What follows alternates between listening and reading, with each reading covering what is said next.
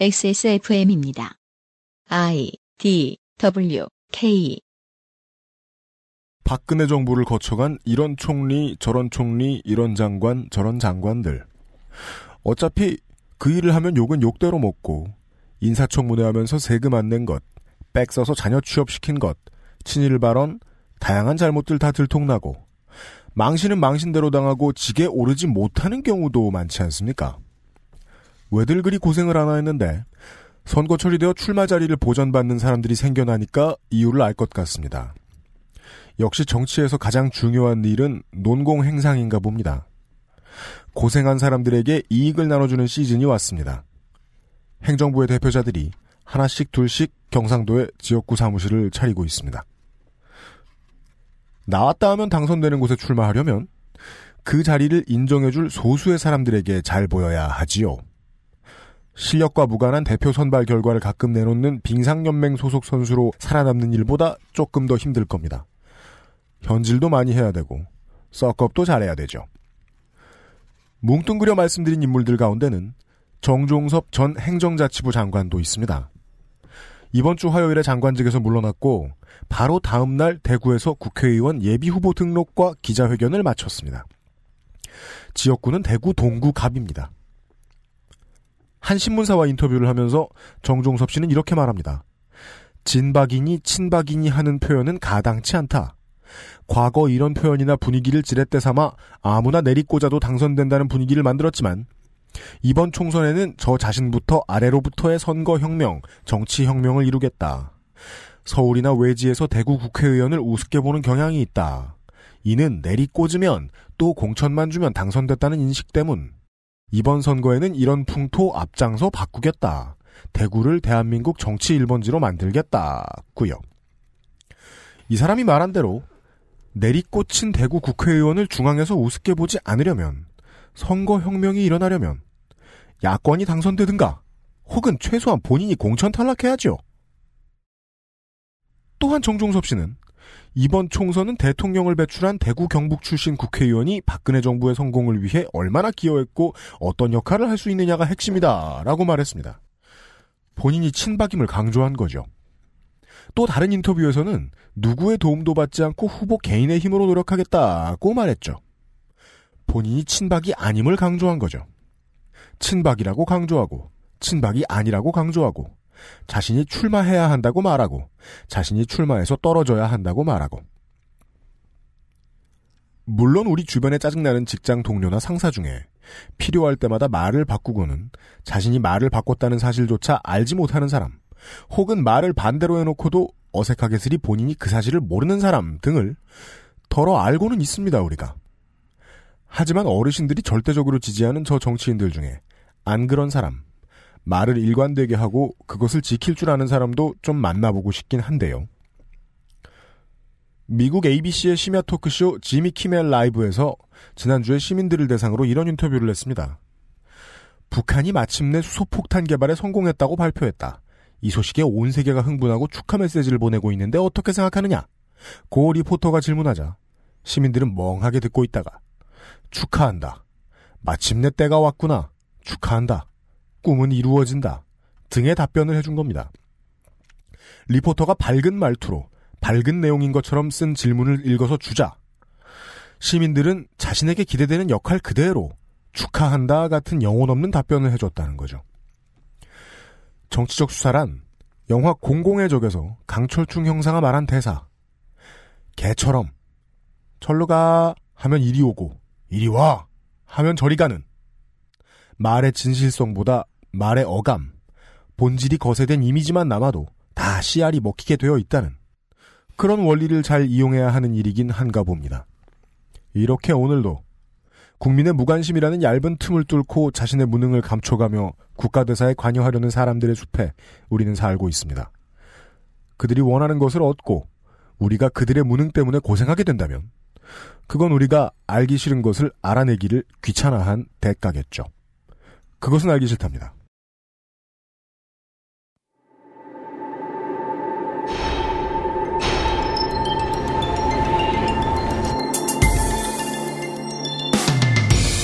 여기 복권에 당첨되지 않고도 인생 역전에 성공한 사람이 있습니다. 그는 실제로 진짜 노동을 하지는 않은 것 같은데 겉보기엔 실력을 인정받아 대성한 것으로 여겨지고 있습니다. 그리고 그 사람의 주변에 자신의 노력으로 번 돈, 자신이 얻어야 할 명예를 모두 그 사람에게 가져다준 쉽게 말해 인생을 빼앗긴 사람들이 있습니다. 그들의 이야기를 2016년 세 번째 금요일 그것은 알기 싫다에서 알아보겠습니다.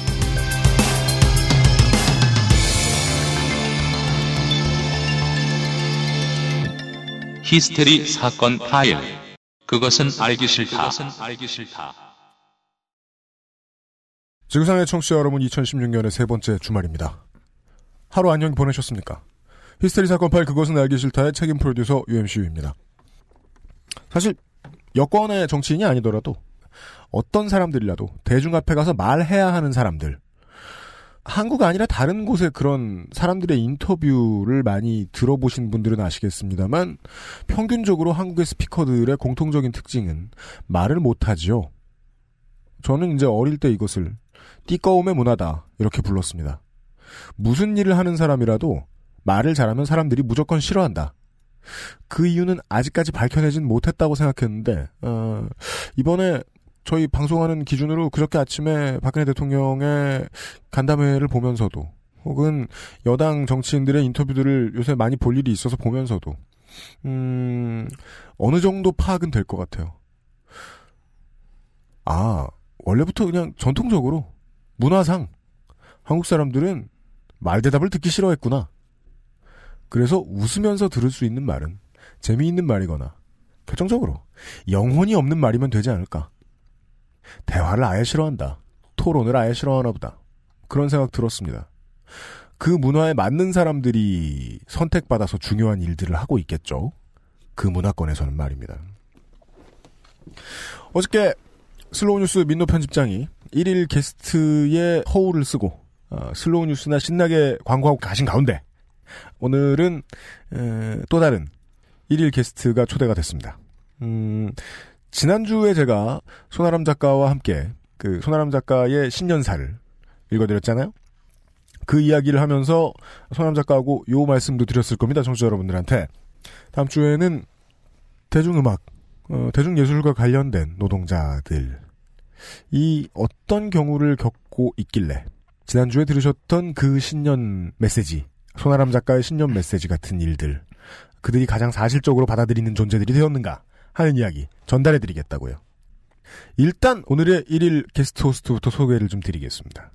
지난주에는 우리 이현아 공보수석이 영전하신 이현아 공보수석이 등장했었고 어제는 민노 씨 슬로우 뉴스 편집장이 나오셨죠. 예. 오늘은 우리 방송하고는 어떻게 관계가 있느냐 이분이 늘 궁금해 하시는 이 사람은 누구냐 저 사람은 누구냐 청취자 여러분들 중에서 일부 이제 그 아이씨를 덕질하고 계시는 분들이 늘 궁금해 하시는 광고 성우들 중에 대표고요.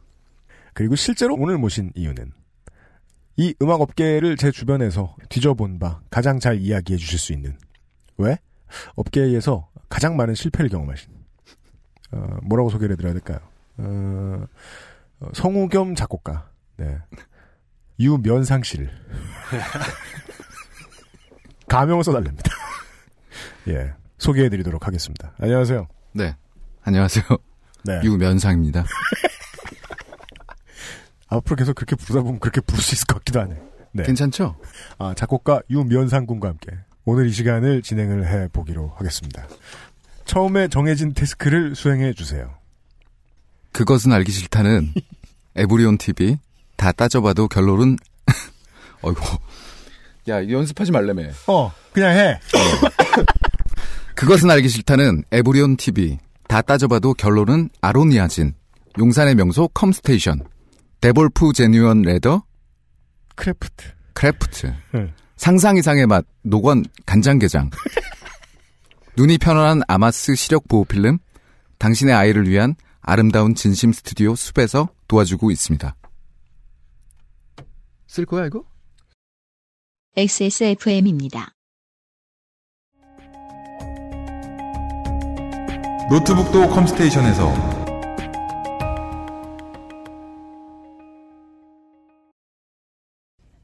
황야의 1위 스테픈 올프가 새로운 이름 대볼프로 여러분을 찾아갑니다. 가죽장인 황야의 1위의 꼼꼼함, 끝까지 책임지는 서비스는 그대로 최고가의 프랑스 사냥 가죽으로 품질은 더 올라간 데볼프 제뉴인 레더. 지금까지도 앞으로는 더 나은 당신의 자부심입니다. Devolf Genuine Leather. 어, 내 폰! 아씨, 어제 산 신상폰인데. 뭐? 액정 수리비가 20만원?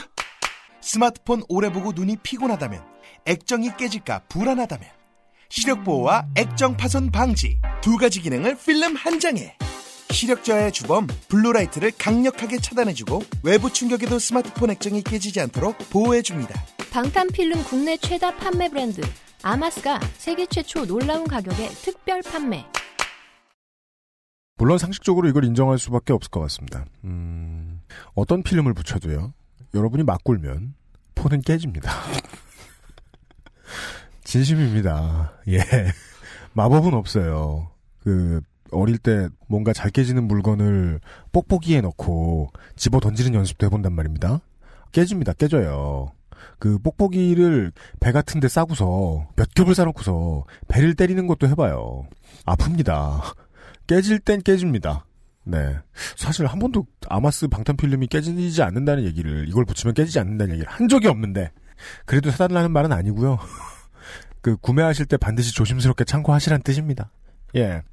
그 외에도 오늘의 광고는 아닌데 면역 과민 반응 개선 건강 기능 식품 알렉스를 구매하시는 분들에게 다이어트용 프로틴 바를 증정한다는 얘기가 있는데 그거는 다음 주에 다시 하기로 하고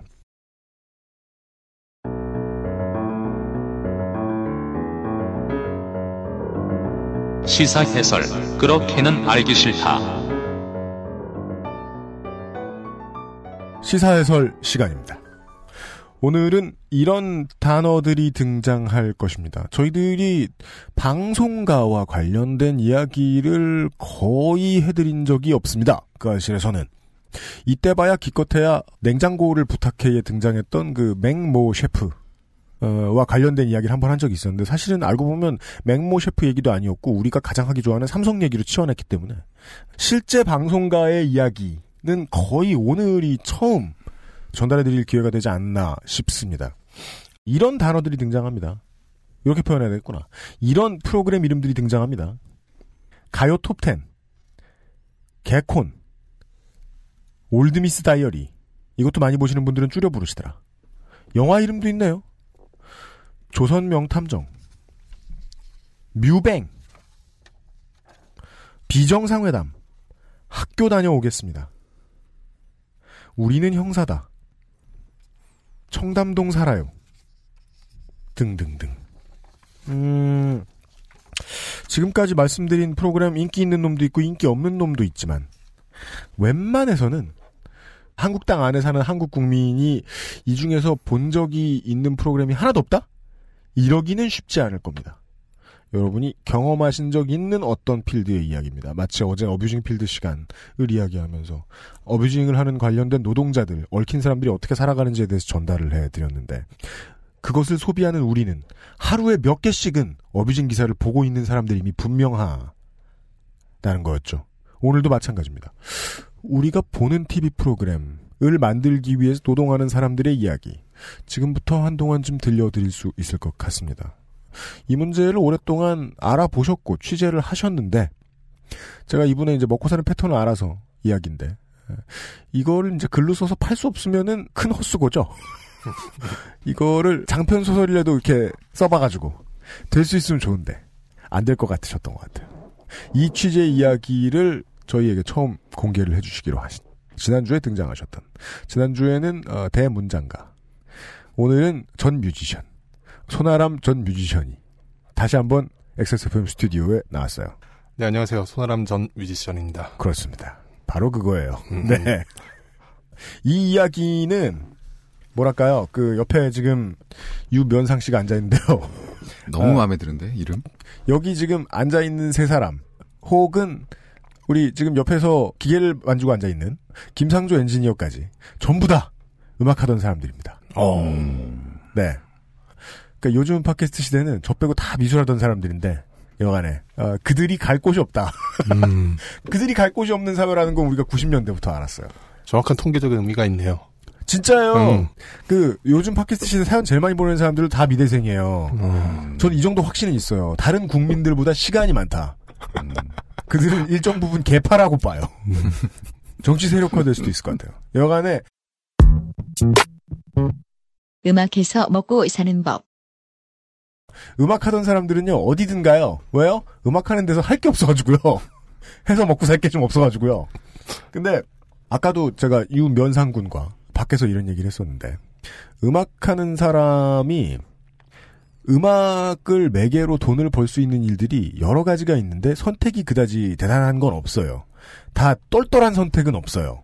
그렇죠. 예를 들어 뭐 방송에 출연할 만큼 유명한 뮤지션이 된다는 건 그건 마치 뭐 올해부터 공부를 시작해서 수능 0.5% 맞아라. 이런 거하고 비슷한 거고. 0.5%가 뭡니까? 그보다 확률이 낮지. 훨씬 낮지. 그렇지 않으면 작곡을 뭐 열심히 해서 뭐 곡을 많이 판다거나. 근데 세상에 나와서 빛을 보고 장사가 잘 될 수 있는 가수도 몇 명 안 되잖아요. 안 되죠. 예. 그러면 무슨 뭐 음악을 가르치는 뭐 레슨 같은 걸 해라. 대부분의 이제 생계 수단이 그런 쪽이죠. 네. 일반 음악인들의 생계 수단은 대부분이 이제 레슨을 통해서 기본 생활비를 하고 음. 나머지는 꿈을 키우는 시간으로 꿈을 키우는 시간 어, 이런 데에 나오고 네. 근데 또 이제 레슨을 지금 하고 있는 우리 네. 동료 뮤지션들 이야기를 해보면 이제 그들의 제자들이 음. 이제 세상에 나오잖아요. 음. 그들도 레슨을 하고 있다는 거예요. 그러니까 이게 음악을 하고 있는 게 음. 아니라 이 레슨 산업이다. 그렇죠. 어. 네. 우리는 오늘 레슨에 대해서 이야기를 하려고 했던 건 아니지만 이 레슨이 되게 중요한 소재인 게 음악으로 돈을 버는 일 중에 그나마 안정적이고 그나마 하면 돈이 되는 일이 음악을 가르치는 일이라는 거죠. 음. 네. 음, 맞죠. 네. 무슨 얘기? 배워서 나가도 진짜로 돈 벌 일은 거의 없다. 실제 필드에서는 일단 접근하기가 너무 어렵고 신인이. 어디로? 신인이. 아, 네. 코어로 접근하기가 어렵다. 그러니까 어디든 가야 되는데 네. 곡을 들고 음, 일단 갈 데가 없는 거죠. 갈 데가 없다. 예, 뭐 회사에 가가지고 이렇게 경비원과 만나는 거 이외에 아, 예. 네? 아 무슨 뭐, JYP 뭐, 같은 데 어, JYP에 떼쓰는 이제 거예요? 경비 아저씨를 만나는 거, 네. 어, 뭐 그리고 영화나 음악, 방송 음악계도 마찬가지죠. 음. 지금 오늘 얘기할 것도 그렇지만 특정한 사람들의 어떤 이 권력이 음. 이 작은 영토를 약간 장악하고 있는 구조라서 영주들이 있다. 네, 음. 그렇죠. 뭐 음. 스타크 같은 뭐 그런 일단은 진입로가 너무 좁고 네. 그것들이 언젠가 이렇게 돌아올 거라는 게 담보가 안 되기 때문에 음. 당장 먹고 살아야 되잖아요. 음. 그러니까 레슨을 하고 그리고 또 레슨 할 네. 때도요. 자괴감이 꽤 있어요. 있겠죠? 그러니까 네. 내가 창작 활동하고 싶고 뭐 하고 싶어서 이 직업을 선택했는데 레슨이 생각보다 보람 있는 일도 아니고 그렇죠. 그 맨 레슨- 처음에부터 뭐 교육자가 되고 싶진 않았을 거니까. 네. 그 레슨의 가장 높은 정점에는 뭐 예술대학 교수 이런 자리들이 붙어 있어요. 음. 근데 그러면 그 사람들은 자기 자리 지키려고 무던 애를 써야 되고 음. 그래서 그걸 자기 스스로를 또 권력화 시켜야 된단 말입니다. 그러면은 자기한테 와서 따로 레슨 받는 학생들만 뭐 실기를 봐서 그 대학에 붙여주기도 하고 이런 비리가 생기고 왜? 그들은 나중에 그렇게 얘기하겠죠. 먹고 살자고 하는 일이었다. 어, 먹고 살 수 없는 업계에 대해서 보통은 뉴스화되기가 쉽지가 않습니다. 다른 일을 하시느라 다른 신성한 노동, 저는 신성한 노동이라는 표현 썩 어울린다고 생각하지 않지만 하여간 손이 힘든 노동, 진짜 노동을 하면서 고생하시는 분들에게 공감대를 얻어내기가 힘들거든요. 예능 직업이 어떤 일이 힘들다, 저떤 일이 힘들다 하는 것은. 근데 세상이 예능하는 사람들도 이해할 수 있게 만들어준 세상으로 돌변해버리지 않았나라는 생각이 듭니다, 지금. 다른 모든 직업이 다 진입로가 좁아지고 일하기가 어려워졌죠. 음. 정규직 떼기 힘들고, 밥통이 밥통 같게 편안하게 그냥 집에 오면 밥 있고 이런 인생 살기가 쉽지가 않아졌으니까. 그렇죠. 네. 원래 비슷한 원래 그 삶을 오래전부터 살던 사람들 그들 중에는 음악인들이 있습니다. 이런 얘기를 해볼까요? 음, 그들 중에서 그럼 잘 먹고 잘 사는 사람들이 있지 않느냐? 그 사람들은 자기 실력이 뛰어나서 그런 거 아니냐? 그래서 오늘 준비했습니다. 음악계에서 돈을 많이 버는데 아, 자기 실력과 무관하게 돈을 많이 버는 사람들도 있을 수 있다. 음악계에서 돈을 많이 벌었다는 건 음악을 팔아서 돈을 많이 벌었다는 걸 텐데 자기 실력도 없는 사람이 무슨 수로 돈을 많이 버는가? 음. 이 신비로운 이야기를 예 손아람 전 뮤지션이 전달해 주실 거예요. 네. 아, 그, 중요한 이야기고, 우리가 이제 항상 누가 이제 피해자 입장에서 약자 입장에서 생각하는 경우 많잖아요. 네. 네. 그런데 제가 이제 이 로이 엔터테인먼트 사건이라는 거 이미 거의 6개월 가까이 붙어서 네. 이제 운동화를 하고 있는데 기자들도 상당히 많이 만났고 기자들에게는 늘 얼마나 작곡가들이 힘든지를 이야기를 해요. 그러면은 공감대를 얻어야 되니까. 그렇죠. 그럼 기자들은 왜 작곡가들이 힘든지를 묻죠. 음. 그러면은 작곡가를 힘들게 만드는 사람이 있으니까. 네. 이 로이 엔터테인먼트 이 대표 김한조라는 사람이 어떤 식으로 성장해 왔고 이 방송 하청 제국을 구축하는 데 있어서 어떤 삶을 걸어왔는가를 딱 이야기를 하면요. 네. 비슷한 반응이 있어요. 뭐래요? 아 진짜 야마는 이 사람의 인생 역전 스토리다. 음. 아, 이거는 좀 기사에서 내보낼 수 있으면은 그건 대단한 맞아요. 그거는 호응을 일으킬 것이다. 뭐 이런 이야기인데 음. 그러고 보니 생각하니까 저는 이제 작곡가들 입장에서만 생각했는데 네. 어, 이 사람의 삶 작곡가들의 꼭대기에 가게 된 삶 자체도 어떤 한국사의 숙소판 같기도 하고 저희들은 물론 이미 네. 이 이야기를 청취자분들 확인하고 싶으시다면 146회 금요일 순서에 잠깐 이야기를 해드린 적이 있습니다. 그 이야기의 완결판입니다. 네. 그래서 제가 추적을 좀 해봤어요. 여기저기 물어보고 이제 이 로엔터테인먼트 대표가 지금 현재는 이제 매달 방송을 프로그램을 거의 이제 수십 개, 뭐 적게는 뭐 30개에서 많게는 50개 정도를 돌리고 있어요. 꾸준히. 또 하나 말씀드리죠. 음악계에서 성공할 수 있는 또 다른 매우 좁은 문, 되면 괜찮은 것 중에 하나는 방송음악입니다. 그렇죠. 저희들은 지금 방송음악으로 엄청 대성한, 진짜 거의 업계 탑급으로 프로그램을 많이 하고 있는 로이 엔터테인먼트라는 업체의 김한조 대표라는 사람을 음. 첫 번째로, 첫 번째 등장인물로 내세워 드렸습니다. 그래서 한번 그 사람의 삶의 일대기를 그럼 한번 추적해보자 하고 처음 이렇게 거슬러 올라가 봤더니 네. 맨 처음에 나오는 게 로이의 인생 역전. 이분이 이 저기 원래 작곡가 밑에서 자기도 도제였다고 하더라고요. 도제 많죠. 네. 작곡가는. 네. 뭐그 당시에 이제 뭐 굉장히 유명한 작곡가 밑에서 도제로 있다가 음, 못해 먹겠으니까 음. 나와서 KBS의 당시 가요 톱10 90년대 가요 톱10으로 그 콘솔 엔지니어로 들어갔어요. 네. 어, 정규직은- 콘솔이라는 것이 이제 뭐 행사장이나 방송국에 이렇게 세트 보면은 흰색 버튼이 줄줄줄줄 달려 있는 커다란 기계 있죠. 밥상만한 거. 그거 우리 그냥 콘솔이라고 부르는데요. 그거 기능 알고 있는 기술자도 기술자잖아요. 기술자죠, 그거. 그렇죠. 예, 그래서 예. 엄청난 그- 기술자죠. 엔지니어고. 예. 특히 생방송 같은 경우에는 그거를 이제 능숙하게 실시간으로 다룰 수 있는 게 중요한 거고. 근데 보통은 그런 엔지니어로 처음부터 키워진 사람이 거기로 들어가는 것은 거의 없고요. 보통은 이제 미디 음악 배우고 음악 작곡을 배우다가 음. 음악 하는 게 너무 배고프니까 이제 다른 직업을 찾아보자 해서 들어오는 사람들이 그 자리에 보통 있습니다. 네. 90년대에는 확실히 그랬을 것 같아요. 현재는 그러니까 엔지니어링을 따로 배우는 코스도 있고 음. 해서 아, 물론 뭐 그렇죠. 전문성을 갖춘 경우도 있는데 네. 일반적으로는 그게 이제 라이브 콘솔이라 함은 이게 마이크의 볼륨을 올렸다가 내렸다가 그렇죠. 네. 그렇죠. 갑자기 손아람 작가의 뭐 마이크를 껐다가 켰다가 그렇죠. 뭐 이런 수준이기 때문에 음. 사실 바보가 아닌 이상 네. 할수 있는 정확히 그걸 했던 거죠. 그리고 네, 이제 바로 그거였네. 네, 바로 네, 그걸 네, 했던 거예요. 그 네. 버튼만 눌렀다 했다 해서 정말 뭐 많이 눌렀을 거예요 버튼을. 그거는 이제 그렇죠. 좀 지문이 희미하지 않을까. 아, 그 일을 정말 많이 했다. 네. 음. 그리고 이제 그런 것들을 사실은 가요 이제- 톱10 콘솔 엔지니어 아르바이트로 네. 방송에 입문했다. 네. 음향 감독이 이제 직접 하지 않는 거는 음향 감독은 이제 지시를 하고 그런 이제 자기가 생각하는 잡 노동이라고 생각하는 것을 그런 이제 아르바이트에게 돌리고 그러니까 자기 손가락으로 쓰는 거죠 아르바이트생을 네. 그런 식으로 이제 맨 밑에서 시작을 했어요 음. 이 김한조 씨가 음. 그래서 이제 아날로그 콘솔 몇 대 두고 뭐 수동으로 조절을 하고 그러다가 아, 요즘 디지털 물건들은 자동으로 이렇게 슥슥 되는 것들이 있습니다. 그렇죠 요즘은 뭐 저도 요즘 요즘에 이제 프로툴이라는 프로그램을 많이 쓰는데요. 네네. 예. 음. 뭐 그렇다고요. 아, 예. 뭐 플러그인 같은 것들 있고 네, 그런 뭐 건뭐 그렇게 지금 자동화 중요하지 돼가잖아요 않으니까. 네. 예. 음. 그런데 그때는 이제 손가락이 필요했죠 김한조 씨가 손가락이었고 음. 방송국에 음. 그러다가 이제 이 가요토텐을 맡던 음악 감독이 알 수 없는 이유로 일을 갑자기 그만둔 거예요.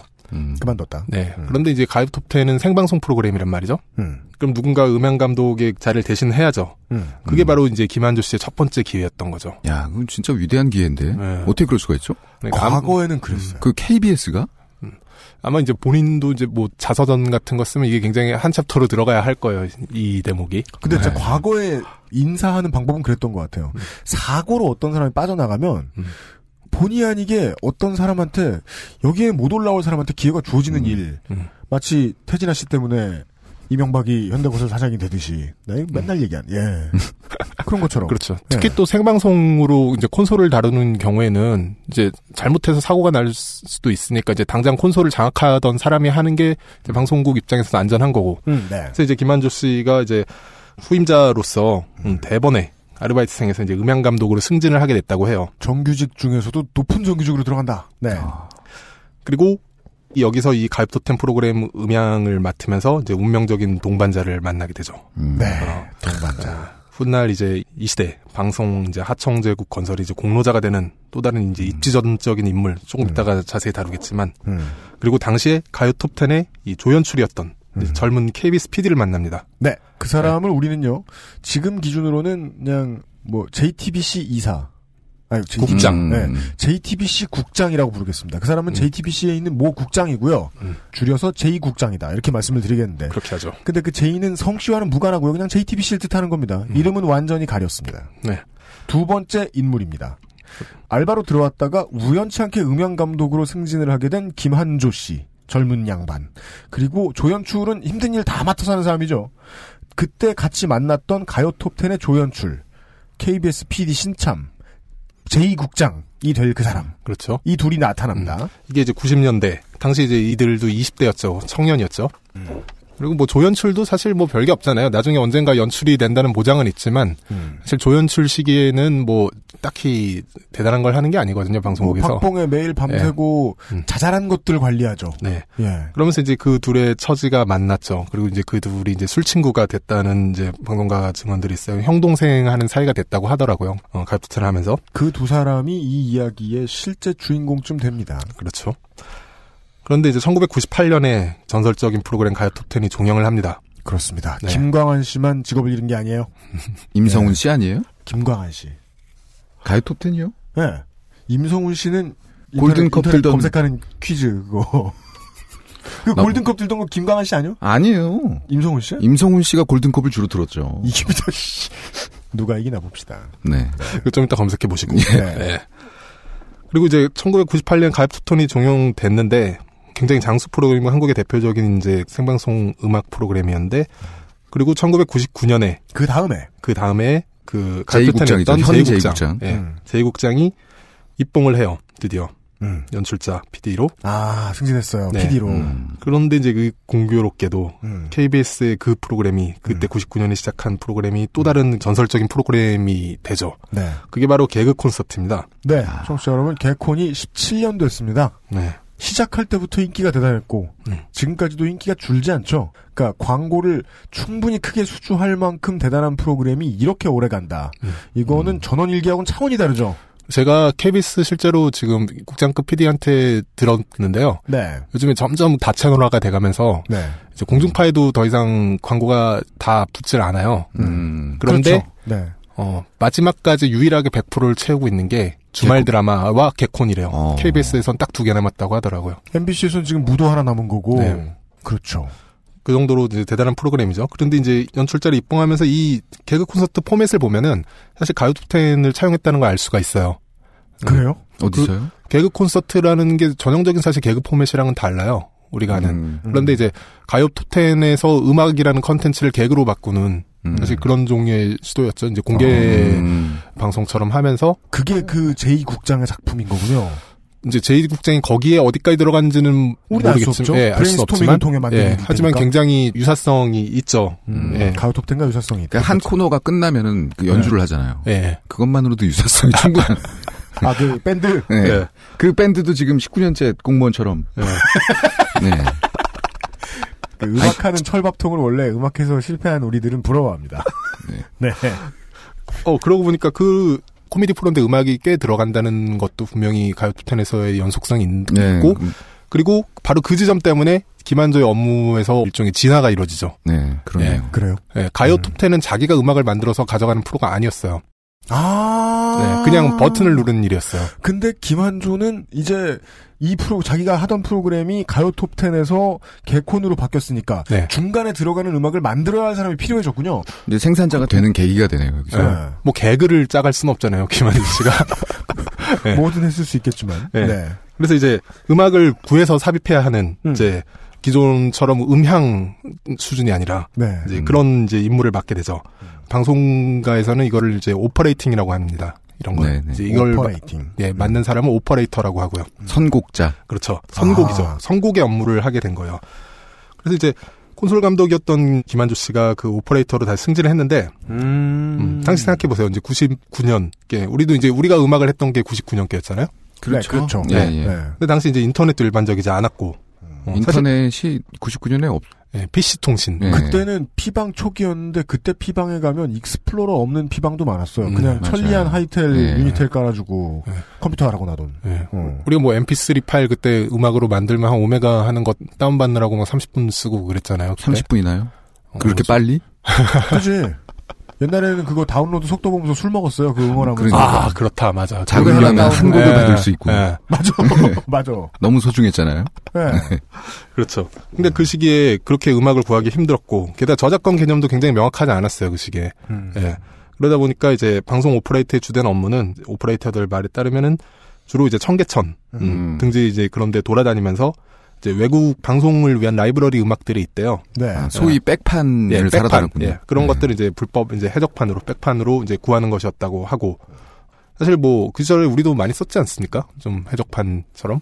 많이 썼죠. 저 고등학교, 중학교 다닐 때 큰 동네 가면은 리어카 테이프, 음, CD 많이 있었죠. 그렇죠. 네. 창작자들도 사실 그 많이 길보드. 네.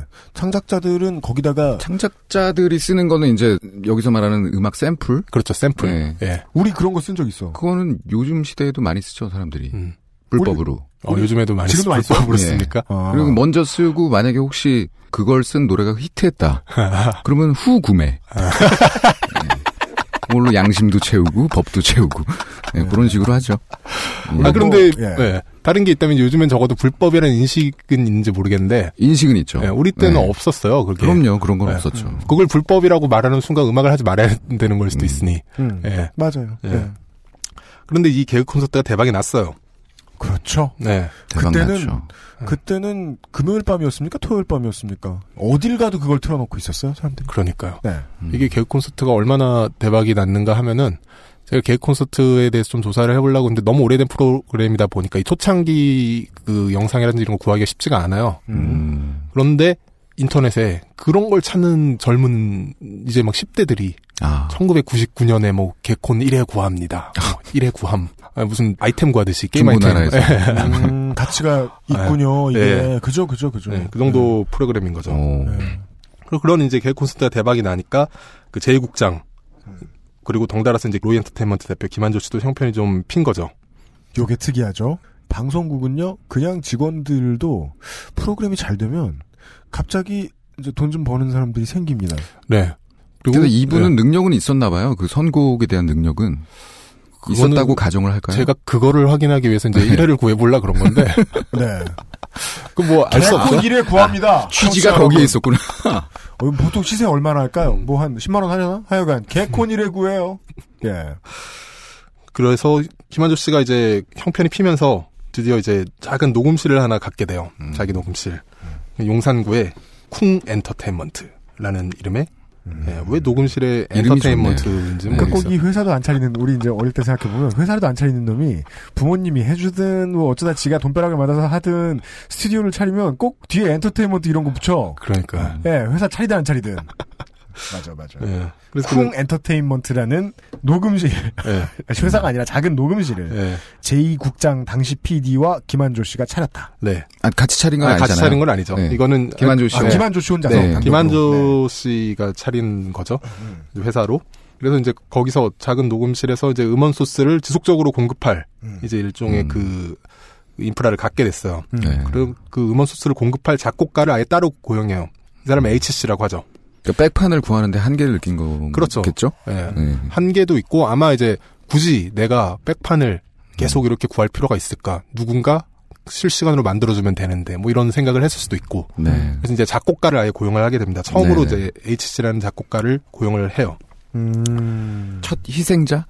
네, 희생자죠. 네. 네. 그러니까 뭐 뭐랄까 지금 얘기 듣는 것부터 음악을 골라오는 일을 하는 사람이 자기 돈으로 뭐 어느 돈으로 했는지 는 모르겠습니다만은 그렇게 골라오는 것 대신에 곡을 써달라는 대로 써줄 사람을 고용했다. 그렇죠. 라는 건 뭔가 그 천장에 매달린 꿀개미를 하나 갖다 놓은 듯한 느낌이 음. 듭니다. 이때부터 비슷한 수법이었던 것 같아요. 무슨 얘기예요? 아까 왜그 평생 꿀 담아놓는 일만 하다 죽는 개미가 있잖아요. 네, 있겠죠. 예, 예, 예. 개미들도 그럼- 할 일이 있으니까. 개미들이 이제 와서 네. 꿀 빨고 가는 거예요. 아. 예. 그럼 개의 일은 평생 천장에 매달려서 꿀만 저장하다 가는 거예요, 그냥. 음, 그럼 첫 번째 개미 네. HC. 네. 네. 첫 번째 이제 H케미가 나타났고 드디어 이제 김한조 씨는 비록 구멍가게나 다름없는 이 쿵 엔터테인먼트지만은 이제 도제로 출발해서 도제를 부리는 입장이 처음으로 된 거예요. 그죠. 음, 감개가 무량했겠네. 예. 그 이 쿵 엔터테인먼트라는 사명은 이제 주식회사 로이로 바뀌는 게 2013년이에요. 2013년까지 존속을 해요. 어, 쿵 엔터테인먼트가. 유서 깊은 회사가 됐네요. 그렇죠. 네. 그리고 이제 이 회식 같은데 이제 작곡가들이 당시 쿵 엔터테인먼트 이제 참여했던 이제 음. 작곡가들 말에 따르면 이 김한재 대표가 이 회사 이름에 굉장히 애착이 강했다고 해요. 쿵 엔터테인먼트. 네, 쿵. 음. 그래서 회식에 가면 음. 건배 방식이 있어요. 네. 건배 방식이 뭐 예를 들어 10명의 작곡가가 참여했다. 음. 그럼 먼저 잔을 음. 맥주잔이든 소주잔이든 허공으로 듭니다. 음. 그리고 이렇게 쿵이라는 이 음성을 발화를 하는데 바로 네, 이거를 처음에는 조용히 해야 된다고 해요. 아 그래요? 이렇게 크레센도처럼 그렇죠. 쿵, 쿵, 쿵, 쿵. 쿵, 그걸 열 번을 하고 나서 원샷을 하는 게열 이- 번째 되게 불쌍하다. 성대를 제일 다치는 열 번째 사람. 네, 그런 다음에 원샷 하는 게 이제 이 회식이었다고 하고 어, 네. 네. 이건 진짜 그런 걸 어떻게 알았어? 이건 난 취재 자세히 했구나, 너. 예. 네. 아, 야, 열 이거는 번. 오늘 저녁에 해보죠. 우리. 네. 그래서 이제 이후 이 10년 가까이 김한조 씨는 이 제2국장이 맡은 KBS 예능 프로그램을 그림자처럼 따라다닙니다. 예, 일단 이 제2국장이 무슨 프로를 했다 하면은 거기에 이제 김한조 씨가 쿵 엔터테인먼트를 데리고 들어가요. 그리고 HC가 거기다가 넣을 음악을 만들죠. 헐. 그러니까 더 이상 이제 뭐 청계천 돌아다니는 발품 팔그 귀찮을 일도 없는 거예요. 가만있어 봐. 완벽, 완벽하네요 일단. 그러면 이때 뭐 아마 뭐 30대쯤 됐다 칩시다. 네. 30대 뭐 초반 아니면 중, 후반쯤 그렇- 됐다 칩시다. 음. 그 나이 때부터 음. 공영방송사에 들어가서 일을 하던 정직원이 음. 바깥에서 방송사가 돈을 내주고 사오는 외주 물건을 음. 만드는 회사의 역할을 하기 시작했다는 거 아니에요? 그렇죠. 그렇죠. 네. 네. 이때부터 나쁜 짓을 음. 한 거네. 필생의 전략. 그 시작. 일종의 그 하청 구조의 빈틈을 이미 안 거죠. 예. 그죠? 네. 이거는 네. 뉴스만 듣던 우리는 그냥 저 이부진이 삼성에 여기저기 납품하는 빵 사업하는 거 이 정도만 할 줄 아는 줄 알았는데 그냥 보통 직원 알바로 들어왔던 사람이 음. 이런 짓을 할 수 있다. 예. 진짜 성공신하네요. 그렇죠. 사실 모든 하청 문제의 핵심이 선택 자체가 권력이라는 거를 인지하는 순간 선택 권력을 가진 사람이 음. 그 순간 아 내가 선택하고 내가 나를 선택하면 되겠네. 그게 사실 우리나라 재벌 대기업이 성장해온 방식이거든요. 네. 예. 저 해본 적 있어요. 99년에 이것도 99년에 SK텔레콤 알바를 했어요. 무슨 무슨 알바죠? 그 새로운 요금제를 아줌마용 요금제였어요. 음. 그 요금제를 홍보하는 거였어요. 아. 네. 그리고서 이제 뺑뺑이를 돌려서 아줌마가 됐어요? 선물을 주는 아줌마들한테 가입하신 분한테. 아. 근데 요금제를 저도 그 아줌마용 요금제로 가입을 한 다음에 제가 당첨될 확률이 높진 않았거든요. 음. 한번 돌려봤어요. 되더라고. 어. 아, 그 얘기도 이제 한 17년 지났군요. 네, 공소시효가 지났길 바래요. 음. 근데, 근데- 이거는 우연에 기반한 거 아니에요? 전 아니, 제- 근데 확률은 어. 있었어요. 내가 정할 수 있는. 아, 아. 1등 확률이 30% 된다 치죠. 나쁜 그렇지. 나쁜 사장이네요.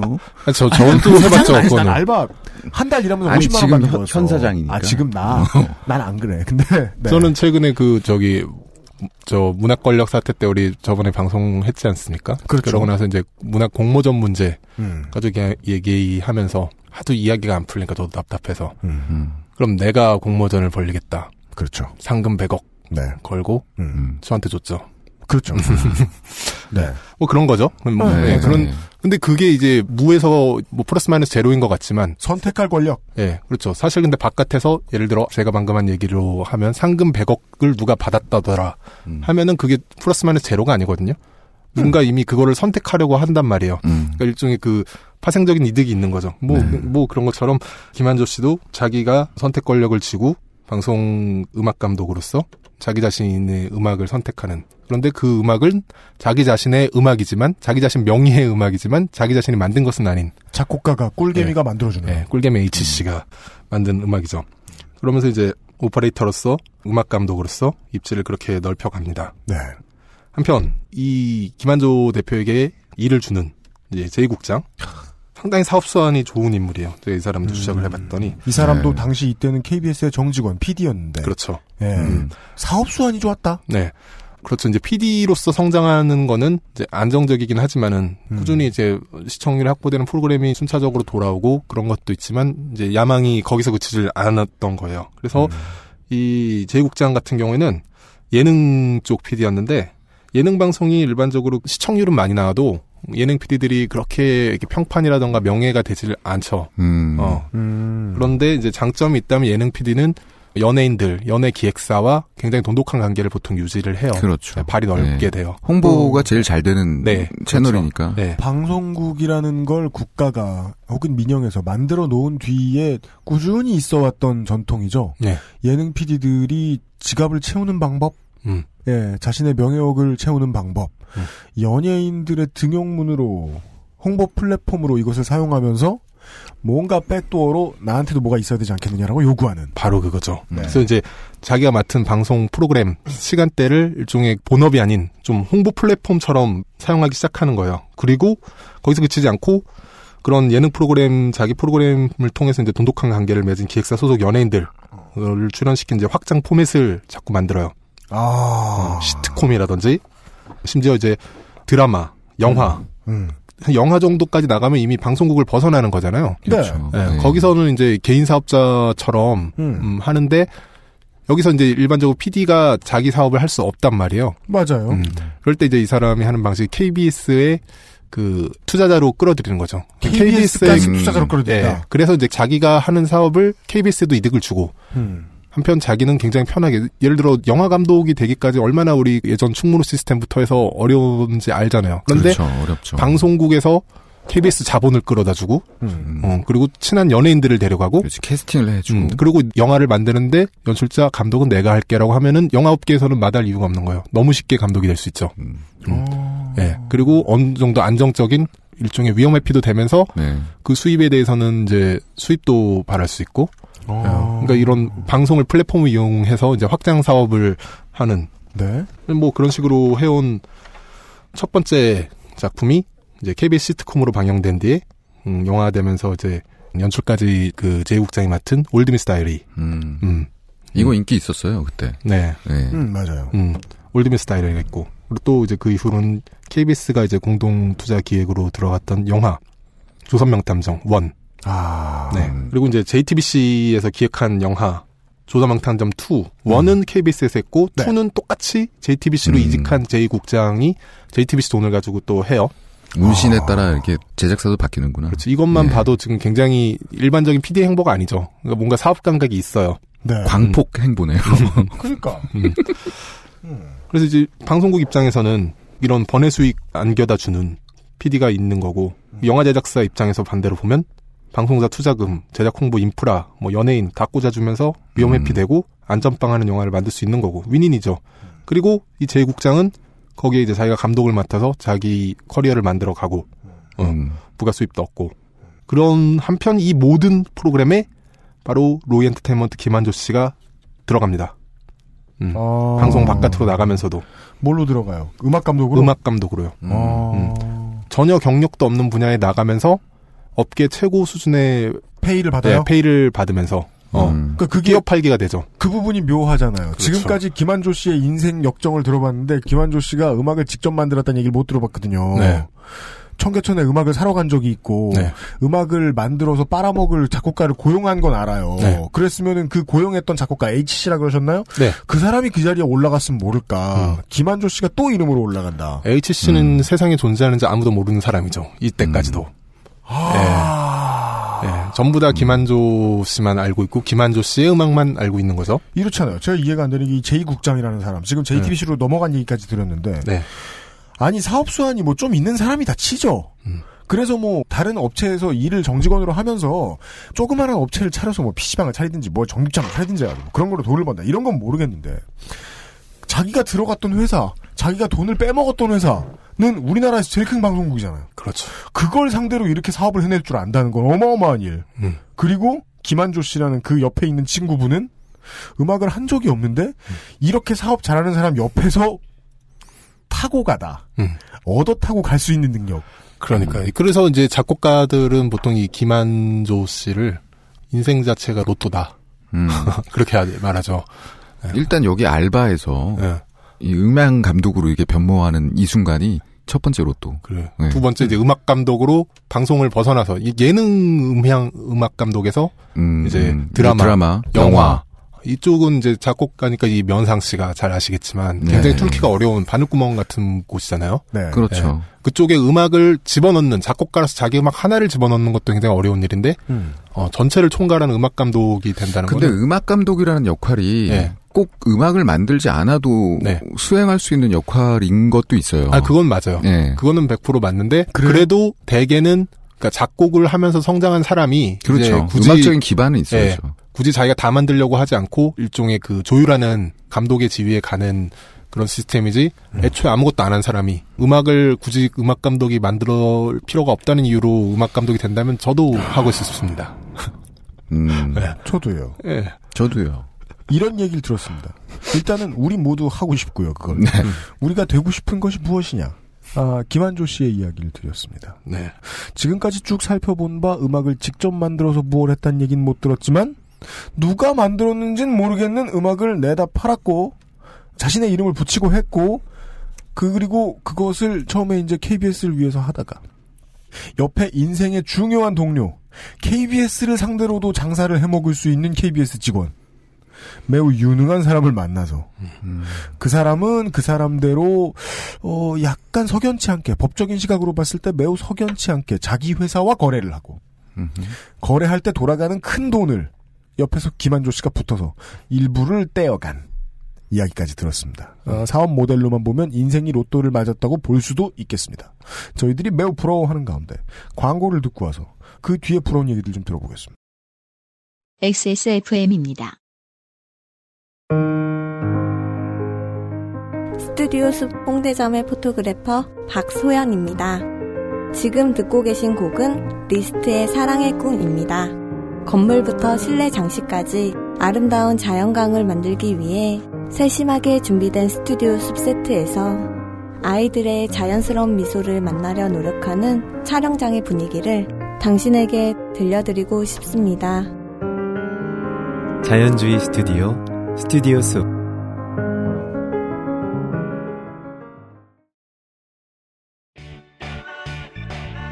언제까지나 마지막 선택. 아로니아 침 안녕하세요. 직업이 운전인지 컴퓨터인지 가끔 헷갈리는 컴스테이션의 이경식입니다. 악성 코드 크립토라커에 의한 피해가 광범위하게 확산되고 있습니다. 크립토라커는 사용자의 파일에 접근하여 못쓰게 만든 뒤 무려 대놓고 현금을 요구하는 몹쓸 코드입니다. 현재 시중의 바이러스 백신들이 이를 막지 못하는 경우도 있어 요즘 저는 이 문제로 전화를 받고 고객을 만나느라 거짓말을 보태면 밤에 잠을 못 잡니다. 대기업 관공서 가릴 거 없이 피해자가 속출하고 있지만 일단 걸리고 나면 기술자들도 이것을 복구하긴 어렵습니다. 부디 윈도우즈 업데이트를 잊지 마시고 실시간 동영상 사이트에 접근하실 때는 주의하고 또 주의해 주십시오. 사전에 예방할 수 있습니다. 크립토라커는 컴스테이션도 못 막습니다. 돌아왔습니다. 우리 모두가 입을 모아 부러워한 에, 김한조 씨의 이야기를 듣고 있었습니다. 그 요새 드레이크 노래였나요? 진짜 바닥에서 시작해서 어떻게 위로 올라왔네요, 진짜로. 노래 제목이 뭔데요? Started from the bottom이었나? 음. 그 있어요. 음. 네, 네, 네. 음. 그렇죠. 바닥에 시작해서 아, 올라가는. 김한조 씨가 네. 네. 바닥에서 시작해가지고 올라왔네요. 음. 어, 기적적으로. 그렇죠. 맞아요. 이게 근데 이 사람 인생 스토리에서는 지금 일부에 어, 기승전결 중에 승 정도. 승, 만 승이나? 온 겁니다. 네. 네. 지금 승의 그 위치에서 기에서는 이제 음향 예능 프로 음향을 하던 사람이 그렇죠. 승에서는 드디어 드라마, 시트콤, 영화. 그리고 영화, 음악 감독. 음악 감독의 지에 왔죠. 이 과정에서 음악을 만드는 흔적은 아직 못 봤다 저희가. 그렇죠. 그래서 그 다른 작곡가들 말에 따르면은 뭐 도레미파 솔라시도의 개념도 없는 음. 음악 감독인데. 그런 전원이 어딘가에서 있었다. 네. 라는 네. 얘기입니다. 도레미파 솔라시도를 모르면은 초등 교육을 안 받은 거 아니에요? 아 근데 그러니까 저도 아까 우리 밖에 쉬는 시간에 얘기했잖아요. 예. 나도 그냥 음을 그냥 토 이렇게 들려주면 모른다. 그게 바로 도다. 예. 아니, 이게 도- 보통은 도 아니에요? 그 절대 음감은 흔하지가 않거든요. 그러니까 절대가 음하지 않잖아. 그러면 우리가 인식하는 게 도예요. 여기서 도레미 하면 이게 도예요. 아? 도레미 이러면 도예요. 아, 사실 수학적으로 봤을 때는 정확히 그렇지 않습니까? 어, 항상 기준음을 도로 삼으면 예, 네, 예. 되는 아, 거잖아요. 그런 거요? 그렇죠. 아. 비례만 맞으면 되는 거죠. 예. 아. 그러니까 우리가 네. 음악의 그러니까 키를 모르는 네. 네, 그거는 그냥 일반인들은 다 그래요. 아, 네, 이 사람의 문제만은 아니야. 이 사람 도레미파 솔라시도 모를 수 있어. 근데 건반의 위치에 대해서 모르면 문제가 있죠. 음. 그 검은 게 도라든지 뭐 이런 아 그래 문제 그래. 그런 문제가 되죠. 아 예. 네. 나도 그건 알지. 예. 그러니까 우리 모두- 도 없다. 우리 모두 그건 알잖아요. 예. 네. 하여간 그냥 듣고 도라미 파 솔라시도 잡을 줄도 모른다는 전원이 있을 정도로 네. 음악을 만들어내는 일, 창작하고 만들어내는 일에는 경험이 적거나 아예 없는 사람으로 보인다. 그렇죠. 그러면서 음악 감독의 지위에 올라섰고 네. 지금 우리가 승승장구 그 98년 가요톱10이 끝났고 99년 개그 콘서트를 거쳐서 2005년에 왔습니다. 2005년에 네. KBS 연예대상 음악 감독상을 받습니다. 헐. 아, 이건 정말 진짜 부럽네요. 아니 근데 손아람 작가도 이번엔 청룡영화제에서 네. 뭐를 챙겼잖아요. 네, 네, 각본상을 네? 챙겼죠. 그 저기 트로피가 그걸 어떻게 챙겼죠? 응? 그만큼 영화가 좋았어요? 식성적이다. 좋았죠. 저는 사실 좋았죠. 사도가 될 줄 알았는데 소수견이 주더라고요. 근데 뭐 사도보다는 각본으로 얘기하면 소수견이 음, 각본만큼은 완벽한. 네. 네. 아, 하여간. 제 생각은 그렇습니다. 그래가지고 영화계의 입지가 굉장히 좋아졌다는 얘기가 들려요. 아, 전 네, 손 작가의 입에서 들려요. 아까 집으로 말하고 그렇습니다. 네. 그 어, 무언가의 위원이 되었는데 나머지 세 명의 이름이 대단하다는 뭐 얘기가 들려요. 네. 그래서 아, 네. 저는 훈민정음을 알아요. 도레미파 솔라시도 모르는 음악 감독과 달리. 저는 네. 이런 그러니까 자격이 있네 이. 양반은. 자격이 있는 분이에요. 네. 본인이 쓴 한글을 쓸 줄 안다는 거잖아요. 쓰죠. 중요한 건 저는 제가 쓰잖아요. 네. 네. 작가인데 네. 작가로 못 써가지고 영화제에서 상도 받은 사람인데 손아람 작가는 그렇죠. 어, 한글을 안다. 음. 글을 한- 쓸 줄도 안다. 그렇죠. 안다. 네. 띄어쓰기도 하고. 그러나 김한조 음악 감독은 음악을 만든 것으로 보이지 않는 것 같다. 음. 네. 그렇죠. 저에게는 음. HC가 없고. 음. 그럼 이 HC 이야기를 더 해보면 네. 김한조가 이렇게 해마다 성장하는 동안 지난 10년간 제 음원을 공급해오던 작곡가 HC는 뭘 하고 있었을까? 사업이 날로 확장됐어요. 음. 근데 이 HC는 노동량은 당연히 늘어나죠. 음. 맞는 프로그램도 많아지고. 그렇죠. 김한조 씨가 하는 일이 많으니까. 그렇죠. 그런데 그러면 보통 그렇게 해서 돈을 지금도 정의롭게 벌고 있는 게 아니잖아요. 지금 여기 이야기 네. 나오는 타이밍에서도 네. 돈을 정의롭게 벌지 않는 사람은 다른 사람 돈을 챙기는 사람이잖아요, 보통. 그렇, 그 사람은 그렇죠. 다른 사람의 몫을 챙겨줄 때도 똑바로 안 챙겨줘요. 음. 그럼 왜 그럴까요? 모르겠어요. 네, 저 같으면은 네. 이 입을 많이 막으려면 네. 거기에 이렇게 지폐를 많이 넣어야 되잖아요. 큰 입, 여러 입 음. 막으려면. 그러니까. 응. 그럴 텐데 이상하게 이런 데서 아끼 이게 모든 근원이 있나 봐요. 이런 게. 근데 돈 욕심으로 하는 사람들은 보면은 엄청난 돈 욕심으로 파워를 저지르면서 돈을 벌잖아요. 그렇죠. 따라서 입을 막으려고 돈을 꽂아줄 때에도 그 사람의 입을 작게 만들고 있는 능력을 키우지 않겠느냐. 인지상정 아닌가 예상됩니다. 그리고 제가 이제 이 문제를 파면서 느낀 건 아마 여기에 지금 김한조 씨를 사이에 두고 작곡가 H씨가 있고 제2국장이 있잖아요. 네. 아, 삼각관계는 아니죠. 아, 삼각관계는 아닌데 H씨는 실제 음악을 만드는 사람이고 그렇죠. 그리고 제2국장은 음악을 주는 기회를 주는 사람이에요. 네. 그런데 김한조 입장에서 내 사업이 H씨의 음악으로 인해 가능한 것인지 제2국장의 기회로 인해 가능한 것인지를 인식할 때 음. 보통 이런 중개업자 그 길목을 차지해서 돈을 버는 사람들은 음. 절대로 실제 생산자를 생각하지 않죠. 그렇죠. 맞아요. 그렇기 네. 때문에 실제 생산자에게 들어간 돈이 아깝다고 생각하는 거예요. 자기가 오히려 생산자에게 용돈을 주는 거지. 음. 예, 음. 진짜 일은 제2국장이 하고 있다고 생각을 하죠.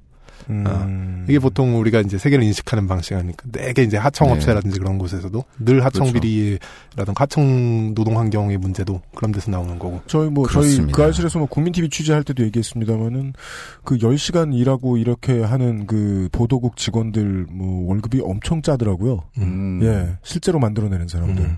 음, 어디서든 그래요. 일어나는 일이에요. 그 쌀도 어? 쌀 재배하는 그 양반들이 제일 못 벌어요. 어, 그렇죠. 네, 뭐. 그런 거지 뭐 우리 사회가 그렇잖아요. 그런 상황인 HC의 이야기를 듣고 그렇죠. 있었어요. 쌀 재배하는 사람은 자기가 쌀 덕분이라고 생각을 안 하죠. 그에게 돈을 벌어줘야 되는 건 쌀인데. 쌀에게 지금- 임금을 네. 똑바로 지불하냐. 비료라도. 네. HC가 쌀이죠. H 네. 네, 그렇죠. 그런데 이제 이 HC는 사업은 날로 확장되고 노동력 늘어나는데 이제 급여 형태로 받았는데 이 돈이 늘질 않으니까 음. 네. 음. 이 김한조 씨가 버는 돈은 많아지는데 아, 최소한의 연봉 인상도 없었나 보죠. 음, 아주 정확한 거는 모르겠는데 네. 급여 부분이 거의 변동이 없었다고요. 대개의 이곳을 거쳤던 로이 음. 엔터테인먼트를 거쳤던 작곡가들의 증언이 이제 일치해요. 네. 음. 네. 근데 이 로이 엔터테인먼트는 워낙에 활황으로 잘 됐기 때문에 네. 이런 걸로 잘 될 때는 작년에 벌었던 돈을 10배도 벌고 그러는데 화사 많잖아요. 그렇죠. 그랬는데 인력비가 오르지 않는다. 음. 가장 중요한 컨텐츠 생산하는 사람에. 음. 근데 뭐 10% 20% 올랐다면 안 오른 거 혹은 내려간 거나 다름없죠. 그렇죠. 그리고 뭐 여기서 지금 작곡가들이 대개 돈 받는 수준이 음. 무급도 있어요, 심지어. 무급 네. 근데 뭐 월급 30만 원, 30. 예, 80만 원, 많으면 100. 뭐 이 정도예요. 경력에 따라. 음. 1년에 1200만 원 가지고 사람이 살아가는 일이 참 어려운데 한국에서 그렇죠. 음, 30 어렵죠. 곱하기 12를 하면 연봉이 360만 원이라는 겁니다. 360. 고양이 키우는 데도 1년에 360만 원. 사료값. 뭐 그리고 아무리 못 벌어도 고양이한테는. 고기를 좀 먹이잖아요. 근데 그렇게 돼 살다 보면은. 아 그래요? 네. 어. 우리 개 일단- 귀저귀가 얼마짜린데. 고양이는 안 키워야 되겠네요. 저는. 그렇고요. 그래서 급여가 계속 되니 당연히 불만이 쌓이겠죠. 음. 그래서 이 HC가 선택한 게 김한조 씨 몰래 이제 가외 사업을 해봅니다. 음. 아, 그것도 작곡이겠죠. 그렇죠. 아이돌 그룹을 제작을 해요. 네. 근데 이 양반은 그 한 달에 30만 원 내지는 음. 최대 100만 원을 벌면서 네. 어떻게 제작을 할 수 있죠? 여기서 뭐 제작이라는 개념은 네. 뭐이 그러니까 그룹이 이건- 동방신기는 아니겠죠. 아니, 그러니까 네. 어떤 멍청한 사람의 돈을 또 끌어왔다는 얘기가 되는 수도 있는 건데. 그렇죠. 어, 그럴 수 그러네요. 있겠죠. 그러네요. 예. 그래서 가액돈을 벌려고 아이돌 그룹을 제작을 했는데 멍청한 사람. 이게 김한조 씨에게 들통이 나고 맙니다. 아, 무섭다. 네. 그러니까 그 이제 나쁜 뜻이네요. 그러니까 뭔가 이렇게 집에 있는 노비가 네. 자기 먹을 혹은 식구들 줄라고 외거 노비가 식구들 줄라고 밭 한 군데 가운데 땅 털어가지고 뭐 과일이라든가 감자라든가 따로 이제 안 갖다 줄 거 심었는데 그거를 주인한테 걸린 거 아니에요? 이 사람 HC는 맞- 사실 아이돌을 제작을 해서 피해가 날 건 없는데 제가 봤을 때는 김한조 씨 입장에서 이런 건 있겠죠. 만약 그 아이돌이 성공하면 음. 노비가 사라지는 거예요. 그게 중요한 포인트죠. 그렇죠. 음. 그런데 공교롭게 그 HC가 제작한 아이돌 그룹이 데뷔 무대를 HC가 간신히 잡았어요. 음. 그 데뷔 무대가 바로 뮤직뱅크입니다. 음. 아. 어떻게 잡았을까요? 이거 굉장히 힘든데. 그쵸. 돈도 그 많이 들고. 돈이 굉장히 많이 들잖아요. 네. 돈으로 잡는 거잖아요. 그런 거. 우리 따라서. HC는 되게 막 홍가한가했게 가슴이 뛰었겠네요. 그렇죠. 야, 내가 작곡도 해주고 만들었던 음. 그룹이 데뷔를 뮤뱅에서 해? 음. 이야. 명운을 건 그룹일 텐데. 네. 그렇죠. 그런데 공교롭게 그 뮤직뱅크의 당시 음악 감독이 누구였을까? 혹시 김한조? 맞습니다. 예. 정말 못 맞힐 뻔했어요. 그런 걸 네. 짰어요? 네. 네. 이날 방송에서 무슨 일이 벌어졌는지 굳이 설명할 필요가 없을 겁니다. 사실 제가 그 영상을 좀 찾아보고 싶었는데 이제 못 찾아서 음. 음, 그런데 이제 그 아이돌 그룹의 방송 출연 분량을 기억하는 사람이 아무도 없다고 합니다. 음, 아. 약간 오리 그 뭐 그런 분 같은 거군요. 네. 모르겠어요. 그 음악 전설의 네. 오리. 네, 전설의 오리 뭐 그런 소개할 거. 필요가 그러니까. 있겠네요. 네. 가수 오리 2009년 1월 2일 뮤직뱅크 2009 가요계 유망주로 소개된 인물이었는데 극악의 가창력으로 인해 단 한 번의 무대만으로 엄청난 화제를 부렸던 전설이라면 전설로 기록된 가수입니다. 단 한 번의 출연 이후 소식이 없습니다. 다시 못 보잖아요. 그렇게 H씨와 김한조 씨가 이제 갈라서요. 음. 이제 김한조 씨 입장에서는 H씨가 없으면 그 쌀을 잃은 거죠. 그렇죠. 노는 네. 있는데. 네. 이제 새 벽실을 구해야겠죠. 음. 그래서 이제 이 음원을 안정적으로 공급받기 위한 다른 방법을 찾아요. 음. 그게 뭐냐면 2010년경이에요, 지금. 김한조 씨가 이제 모 대학 실용음악과 졸업생들을 단체로 이제 음악 저작권 양도 개혁을 체결을 해요. 헐. 음. 아, 수완이 좋으신 분이에요. 네. 확실히 음. 해안이 있어요. 음. 그러니까 뭔가 그 이제 메이저리그 구단에서 2군 밑에 팜을 키우듯이. 그러니까. 예. 네. 그러니까 모 대학인지는 모르겠는데 여기가 이제 좋은 팜이겠죠. 음. 음. 그리고 실제 이제 이때 이제 들어갔던 작곡가들이 현재 지금 로이드 엔터테인먼트 대응 모임 유령 음. 작곡가들이란 네. 이름으로 대응 모임을 하고 있는 작곡가들이 중에도 이 작곡가들이 있고 음. 그렇게 저작권 양도 계약을 체결하는데 음. 이 저작권 계약서를 저도 봤는데요. 네. 변호사들도 굉장히 놀라고 이 저작권 계약에는 기상천외한 모양이죠. 그렇죠. 작곡가들의 만드는 음악의 수익을 분배하는 거는 뭐 저작권 계약의 당연한 내용이지만 네. 저작 인격권, 음, 그러니까 성명 표시권 그렇죠. 까지를 회사가 마음대로 사용할 수 있는 권리가 포함되어 있어요. 성명권의 경우에는 이게 그 저작권법에 상위하는 음. 그 천부 인권에 대한 해석과도 관련이 있기 때문에 그렇죠. 이걸 건드리겠다는 건 노예제도 하겠다는 짓이 그리고 불법이에요. 의도예요. 저작권법 그러니까 제 불법이지. 137조에 명시돼 있는 불법이고 이 조항은 정말 예를 들어 제가 류면상 씨를 오늘부터 류현진 씨라고 부르겠다. 네. 이런 권리를 어떤 계약으로 제가 만들 수는 없거든요. 아, 그러니까 뭐 예를 들어 네. 뭐 내가 되게 싫어하는 사람이 있어. 네. 야 너는 개쌍놈이야 이렇게 불렀어. 근데 그 사람의 주민등록이 다음날 개쌍놈으로 바뀌어 있진 않아. 바로 그거죠. 예. 그런 얘기예요. 어. 놀라운 일이네요. 예. 그 그게 바로 성명권을 건드린다는 소리예요. 그렇죠. 음. 그리고 그냥 계약만 한 게 아니라 이 계약서에 따라 김한조 씨는 어, 젊은 작곡가들이 만든 음악을 방송에 자기 이름으로 내보내죠. 그렇게 되었습니다. 네. 마침내 이제 유령 작곡가 사업이 시작된 거예요. 음. 그 작곡가들은 물론 ACC도 이미 유령 작곡가였지만 음. 본격적으로 유령 작곡가들이 탄생을 하는 거죠. 시스템으로의 진화. 음. 시스템이 갖춰지는 거죠? 네. 여기서부터. 네, 이제 정말 팜부터 해서 1군, 2군 시스템이 실제로 1군, 2군처럼 운영돼 왔고 로엔터테인먼트는 헐. 예. 작곡가들의 그 성장 단계가 있어요. 그 단계에 따라 이제 급여를 차등을 주죠. 네. 무급 30, 50, 음. 80. 대박. 근데 30, 50, 80 다 대박이야. 근데 더 놀라운 거는 그 금액을 듣고 안 놀랍게 느껴지는 거? 아 그런 그러니까? 실제적으로 업계에 여, 대한 여기는 이제 영상. 영상 음악 업체인데 네. 실제로 요즘 이 가요도 협업, 공동 작곡 음. 이런 시스템으로 어떤 회사의 체계를 가지고 돌아가는 게 지금의 경향이거든요. 근데 뭐 이렇게 알만한 유명한 작곡가 내지는 뭐 그런 사람들 있잖아요. 그러니까 이미 권력이 좀 있는 네. 그런 사람들이 이제 운영하는 것들에서 네. 그런 급여들을 많이 들었고요. 그러고 실제로. 보니까 그러네요. 우리가 네. 저번엔 저 이건 방송에서 놀라운 일이 아니에요. 예, UMC가 음. 우리 음악할 때 연봉이 800이었다. 음. 그게 우리가 결국 그렇게 많았을 리가 없잖아요. 70, 80이었다고. 80. 연봉이 80이었다. 내가 얘를 아는데 무슨 소리야? 아니 나는 내가 곡을 쓰기를 뭘 해. 나는 진짜 정직하게 나오는 돈만 받은 거야. 막 연봉 80만 원 이랬어. 연봉 80으로 진짜 그렇게 잘 살 수 있는 놈은 얘밖에 없어요. 음. 금액 투자를 했던 것 같으네. 80만 원으로. 아 지금 작곡가 유면상군이 하려던 말은 뭐였냐면요.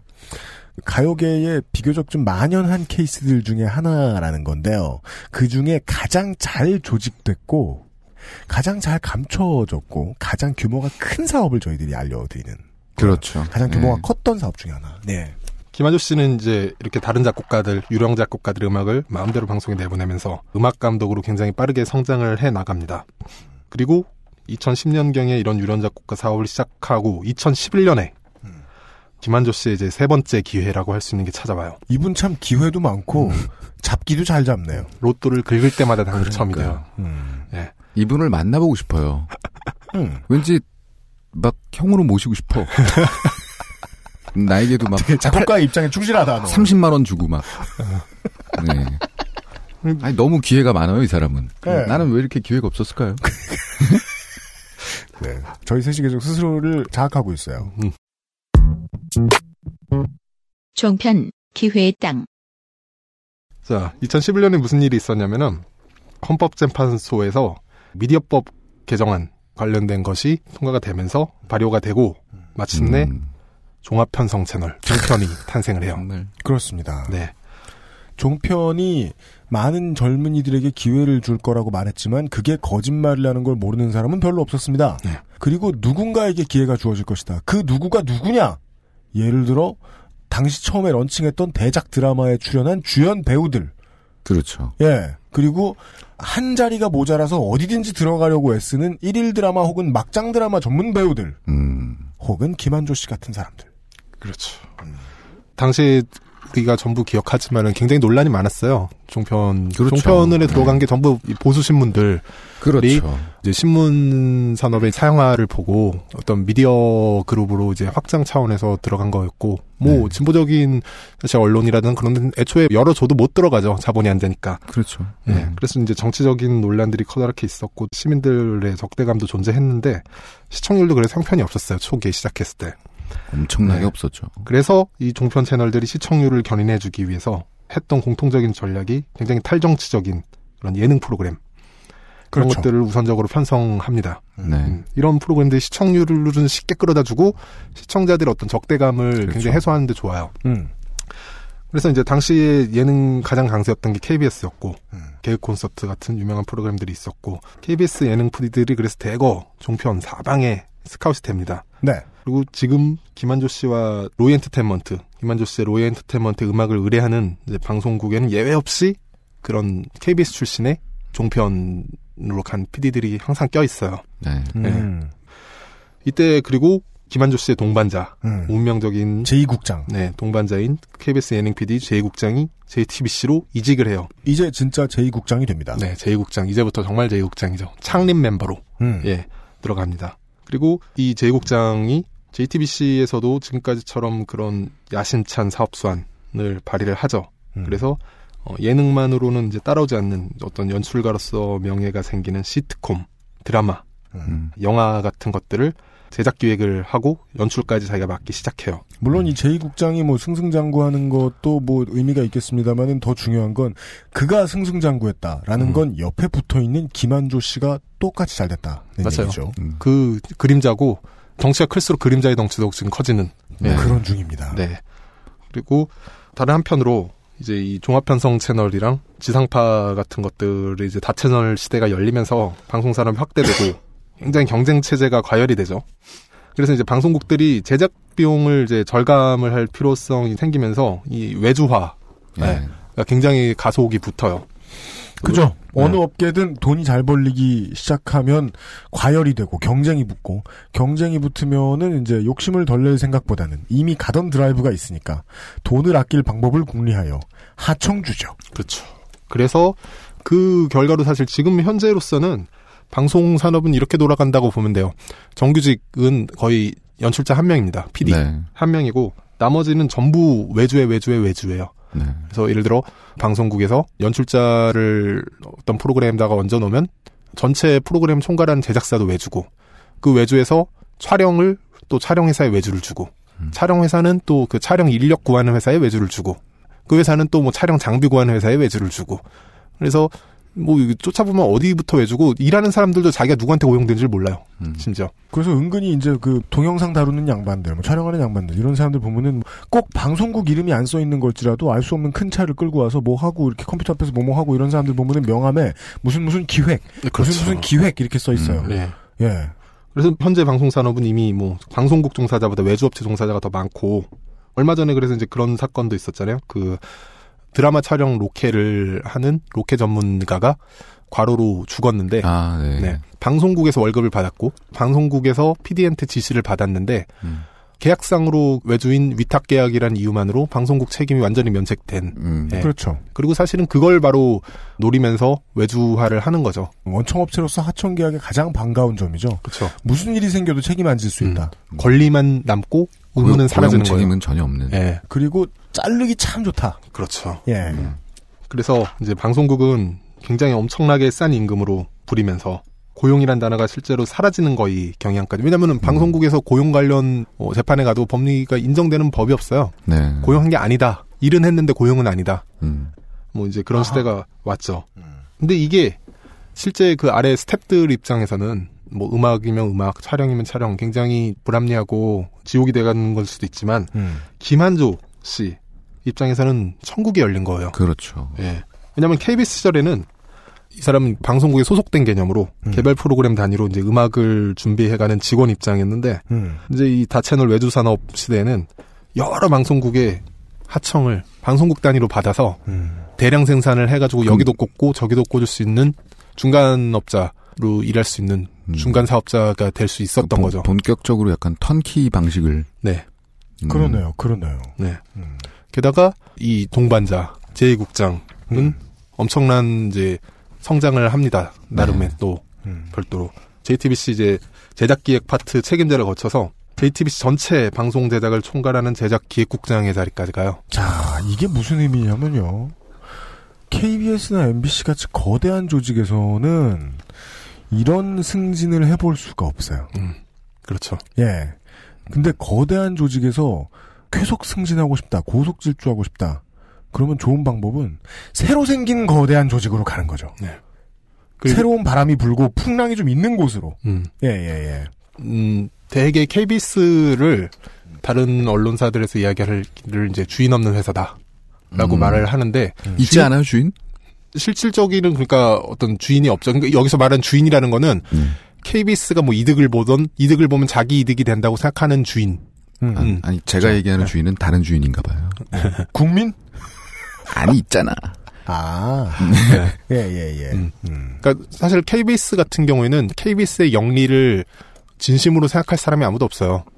아하. 예. 그렇죠. 사실. 공무원이에요, 그냥 KBS는 예, 사실상. 그렇죠. 그런데 이 주인 있는 회사, 종편 같은 곳에서는 영리가 굉장히 중요하고 그러니까 어떤 돈 벌어다 주는 수완을 가진 사람이 높은 자리에 KBS 같은 경우는 영리가 중요하지 않기 때문에 음. 사실 시청률만으로 승진하는 것이 아닌 음. 예, 내부 정치도 있고 네네. 낙하산도 있고 음. 이제 그런데 어떻게 보면은 더 공정하다고 말할 수도 있고 어떻게 보면은 이득을 위해 모든 짓을 다 해줄 수 있는 사람에게 유리한 이건 물론 전. 좋게 말하고 싶습니다. 자본주의에 충실하다. 자본주의 논리에. 바로 그거예요. 그러니까 여기서는 뭐 이 제2국장이 음. 딱히 뭐 잘못한 거는 발견할 수 없잖아요. 네. 이 승진에 네, 관해서. 지금 잘못했다고 이야기하고 있는 중은 아닙니다. 그, 예, 그렇죠. 그렇다는 게 예. 얘기가 아니고요. 예. 누구의 승진이 비난의 대상은 아니다. 음, 네, 그렇죠. 네, 네. 예. 일단은 그렇게 제 국장은 벌크업 을 하는 거죠. 네. 고랩. 제작기획국장이 어느 정도 직이냐면은 JTBC 편지상으로 보면은 보도 담당 국장 손석희 씨와 동급이에요. 근데 손석희 씨는 음. 그 동시에 이제 사장 대우로 갔기 네. 때문에 음. 사실상 맨 위에 중앙일보 그룹 회장이 음. 음. 있고 그 아래 JTBC 경영 사장이 있고 그 아래 손석희 씨 보도 담당 사장이 있고 음. 바로 그 아래 그 보도국을 제외한 모든 프로그램의 기획 제작에 관여할 수 있는 직위라고 경영 됩니다. 사장 바로 밑에 예. 자리네요. 네, 네. 그렇죠. 그러니까 컨텐츠를 다루는 사람으로서는 최고의 자리에 갔다고 보면 되는 거죠. 그러네요. 네. 네. 그러니 그 정도 자리에 갔으니 김한조는 음, 김한조 씨는 음. 아 최고의 사람이 꽂아주는 걸 빨고 살 수 있게 된 그렇죠. 조금 나쁘게 예. 말하면 전에는 PD가 이제 자기가 맡은 프로그램을 주는 정도 이랬다면 이제는 방송국 제작을 총괄하는 사람이 방송국에 관련된 모든 것을 몰아줄 수 있는 일감을 다 네 그런 자리가 된 거예요. 그래서 JTBC에서 이 음악 하나 못하는 것으로 알려져 있는 이 사람은 그러면 할 일은 하나밖에 없잖아요. 옛날에 몇십 년 전에 청계천에서 CD 가져오듯이 음. 음악 대학을 돌면서 젊은 사람들을 음. 음. 악 만드는 사람들을 쫙 가져와 무급에서 80만 원까지 줘가면서 바로 그거죠. 네. 그리고 이 김한조 대표가 이 시기부터 모 대학에 실용음악과 출강 교수로? 오. 했는데 출강을 한 번도 안 했다고 해요. 아, 그 그래요? 출강을 대신 한 HC? 것은 HC를 대체하는 다른 네. 작곡가들이었는데 이제 그 작곡가들의 말에 따르면 음. 임무를 받고 갔대요. 임무가 뭔데요? 대표에게 좀 아, 싹수가 싹, 좋은. 어, 싹수가 있는 애들을 데려와라 회사로 발견을 해놔. 음, 스카우터로 갔군요. 네, 강연을 위해 간 게 아니에요. 그러니까 저는 아까 강의를 그게 위해. 이상했어요. 네. 우리는 해봤으니까 얘기는 좀, 그러니까 저희가 직접 대학에 나가본 적은 없지만 귀동량으로 듣잖아요. 예. 대학이나 2년제 대학, 3년제 대학 이런 데에 강의 나오라고 시킵니다. 뭐 유명한 사람들한테. 네. 그러면 가서 받는 대접은 그냥 시간 강사 대접이에요. 네. 근데 그렇게 해서 뭐 한 학기에 몇 백만 원 그거 벌려고 나가기에는 김한조 씨는 수익이 이미 충분한 사람이었기 때문에 그럼 거기 왜 나가나? 음. 일단은 음악을 본인이 안 하니까 본인이 안 나가. 아니 근데 자기가 안 나간 게 참 이분은 뭐 닌자도 아니고 그렇죠. 이게 어떻게 되죠? 저희가 이때 이렇게 얘기하죠. 찰리다. 음. 아니 도레미파 솔라시도의 문제를 우리가 아까 얘기했는데 거기에 나가서 뭘 하겠습니까? 그럼 거기까지도 자기가 자기가 쓰던 ghostwriter들을 내보냈어. 네. 그럼 그 얘기는 뭐야? 한 푼이라도 더 벌겠다는 거야? 아니네요. 스카우터 역할 시키려고. 그렇죠. scouter로 스카우트를 해서 한 푼이라도 더 보겠다는 얘기죠. 무슨 얘기예요? 여기서 돈을 빼면 무슨 얘기가 남아? 잘못했습니다. 네. 그렇게 하면서 이제 제2국장이 제작기획국장의 자리에서 JTBC의 음악들을 김한조 씨에 엄청나게 몰아줬죠. 그래서 이 몰아준 프로그램 명단을 제가 일일이 다 조사했어요. JTBC 모든 프로그램에 오늘 다 조사해서 네, 제가 명단을 이걸 네. 읽어드리죠. 음. 표를 보고 있어요, 우리 세 사람이. 2011년 12월 1일은 역사적인 종편 사사가 개국한 날입니다. 원래 있던 MBN이 종편으로 탈바꿈한 날이기도 하죠. 이때 JTBC가 개국을 합니다. 개국 멤버로 그 제2국장이 영입됩니다. KBS에서부터 김한조 씨의 나쁘게 말하면 물주. 음. 라고 볼 수도 있는. 예. 12월 5일 그때 처음 시작한다고 해서 김혜자 씨께서 개국할 때 홍보했던 사상 가장 재미없는 시트콤으로 악명이 높았던 청담동 살아요. 음악과 음향에 김한조 씨의 이름이 올라가 있습니다. 책임 프로듀서는 저희가 아까 계속 익명으로 알려드리고 있는 제2국장 그 사람입니다. 12월 10일 거의 같은 시기부터 또 폭망한 예능이 있었죠. 이수근 김병만의 상류사회. 음. 아, 음악과 음향에 김한조 씨의 이름이 올라가 있습니다. 제2국장은 당시 기획과 예능 책임 프로듀서였습니다. 12월 16일 또 같은 기간입니다. 퀴즈쇼 아이돌 시사회. 이건 얼마나 망했냐면 처음 들으시죠? 시사교양에 해당합니다. 음악과 음향은 김한조의 이름이 아니라 로이 엔터테인먼트의 이름이 써 있습니다. 또한 제2국장이 책임 프로듀서입니다. 또 같은 시기 소녀시대와 위험한 소년들. 동시 다큐 투 스토리.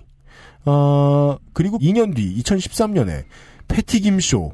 이걸 다섯 달이나 했다고요? 패티김 씨가 혼자 그냥 노래하고 콘서트 하는 거 아니야? 다섯 달이나 해? 2013년 10월 힘있는 이야기 쇼. 2013년 12월부터 4월까지 우리는 형사다. 2013년 12월 히든싱어 그리고 2013년에는 로이 엔터테인먼트라는 회사가 설립이 됐다. 이 얘기는 아까 저희들이 말씀드렸죠. 근데 큰 설, 설립. 이전에 로이라는 이름을 쓴 건 뭐예요? 아마 이제 법인으로서 설립된 건 2013년이고요. 음. 그 예, 전부터 어. 이제 아마 예명 혹은 개인 사업자. 그리고 네. 어떤 프로그램은 김한조 씨가 본인 이름으로 네. 하고 어떤 때는 로이로 한 거는 이건 무슨 뜻일까요? 이거는 저도 궁금해서 네. 음, 관계자들한테 물어봤는데 음. 뭐 본인만 알겠지만 대개 추측하는 거는 너무 순식간에 많은 프로를 맡았기 때문에 그러니까 견제를 것 같은 그렇죠. 느낌. 견제를 받을 수 있으니까 아. 예, 말이 나올 수 있으니까 이제 이름을 좀 분산시키는 그래서 실질적으로 로이 관계자들이 하면서도 이제 기만적으로 이름을 다 올리는 게 아니라 총 음악 감독으로 네. 뭐 로이로 올린다든지 아니면은 뭐 로이의 다른 직원들 음. 의 이름을 올린다든지 그런 식으로 조금 봤을 때 독점하지 않는 네. 음, 뉘앙스로 이렇게 맞춰줬다고 하, 그렇게 그, 생각을 그렇게 하더라고요. 보이네요. 그거 예. 말고는 뭐 이유가 없을 것 같기도 하고. 뉘앙스를 걱정하는 부분을 예측한다는 건 어려운 일이라서 그냥 예측으로 둡시다. 네. 2013년 5월 9일 49회 백상예술대상 음악감독 김한조. 6월 4일 더 뮤지컬 어워드 이게 다 JTBC 프로그램들이죠. 네. 음악 음향 로이. 7월부터 시트콤 로얄 빌라. 로이.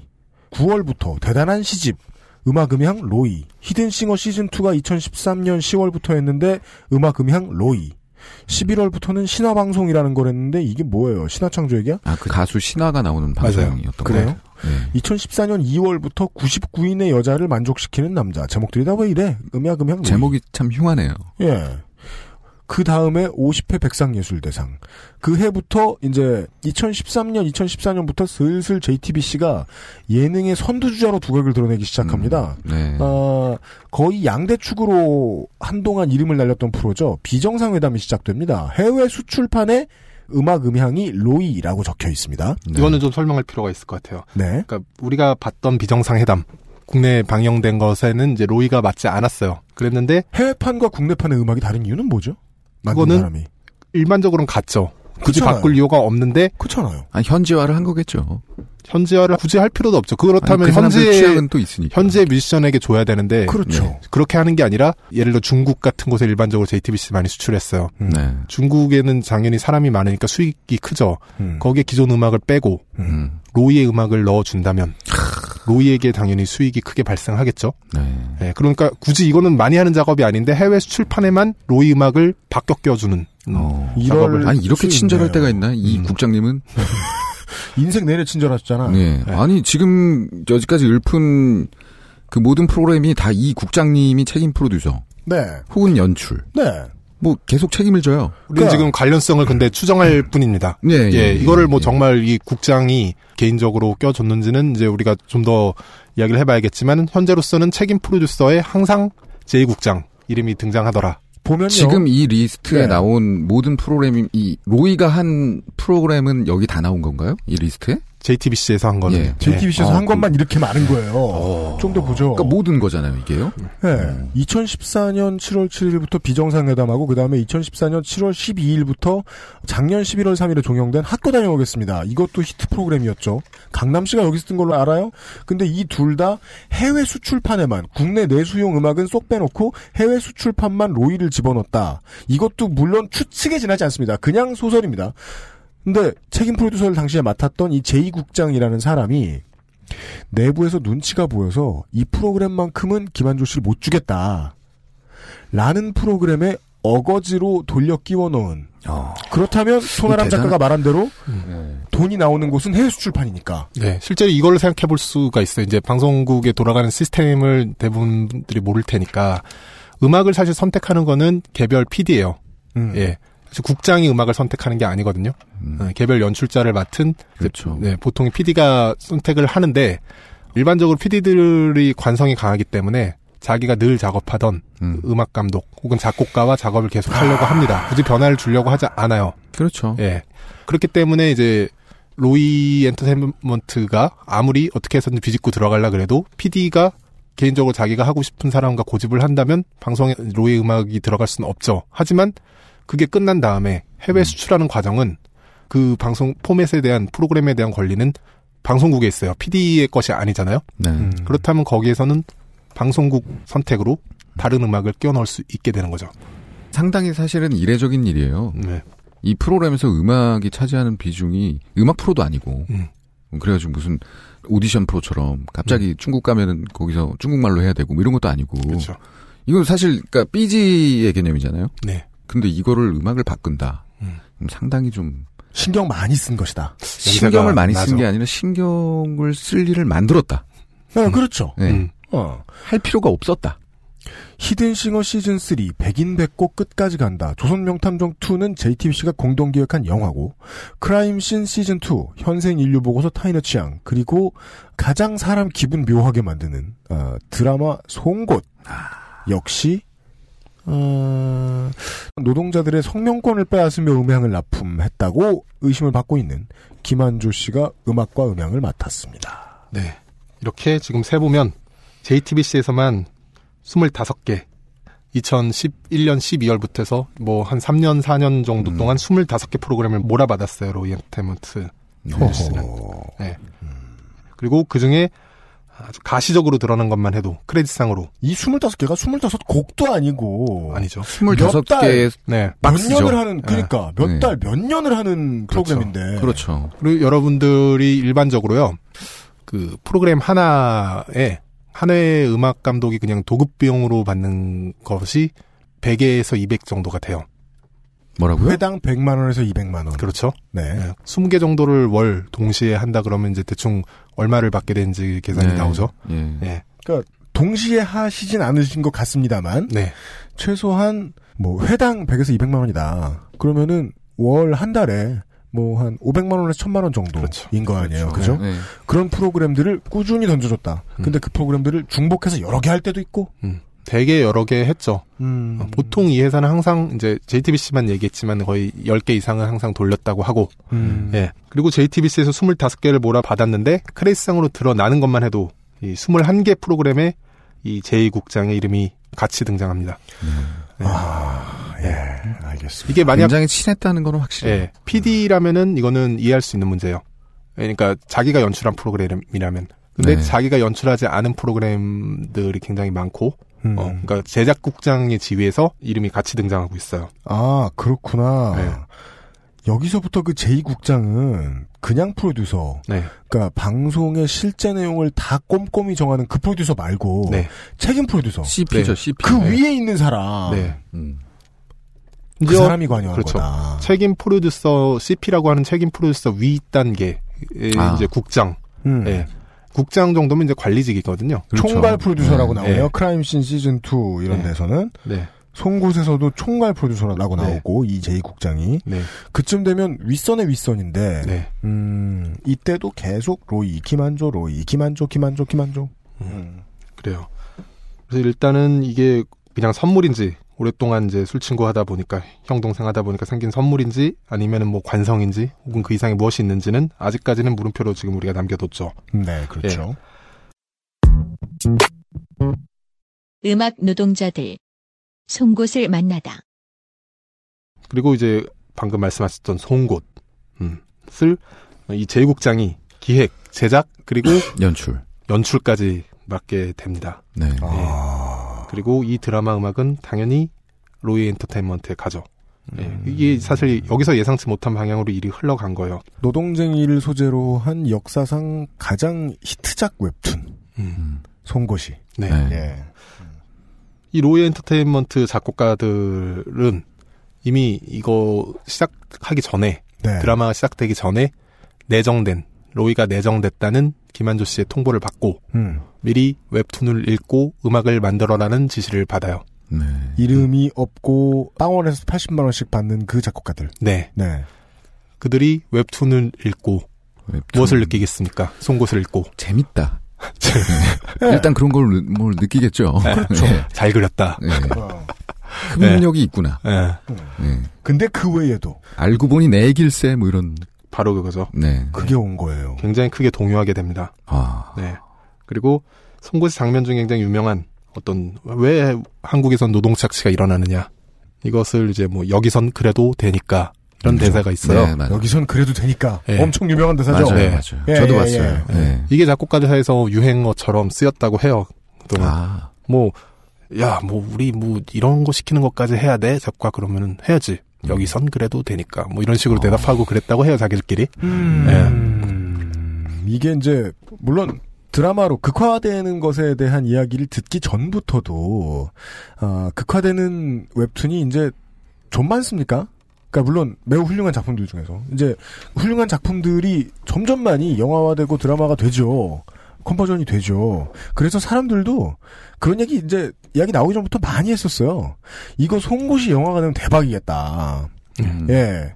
그러니까 뭐 예를 들어 뭐 카트 같은 영화 보면서 아 송곳이 훨씬 재밌을 것 같은데 솔직히 그렇게 말하는 사람 꽤 있었어요. 그렇죠. 네. 예. 예.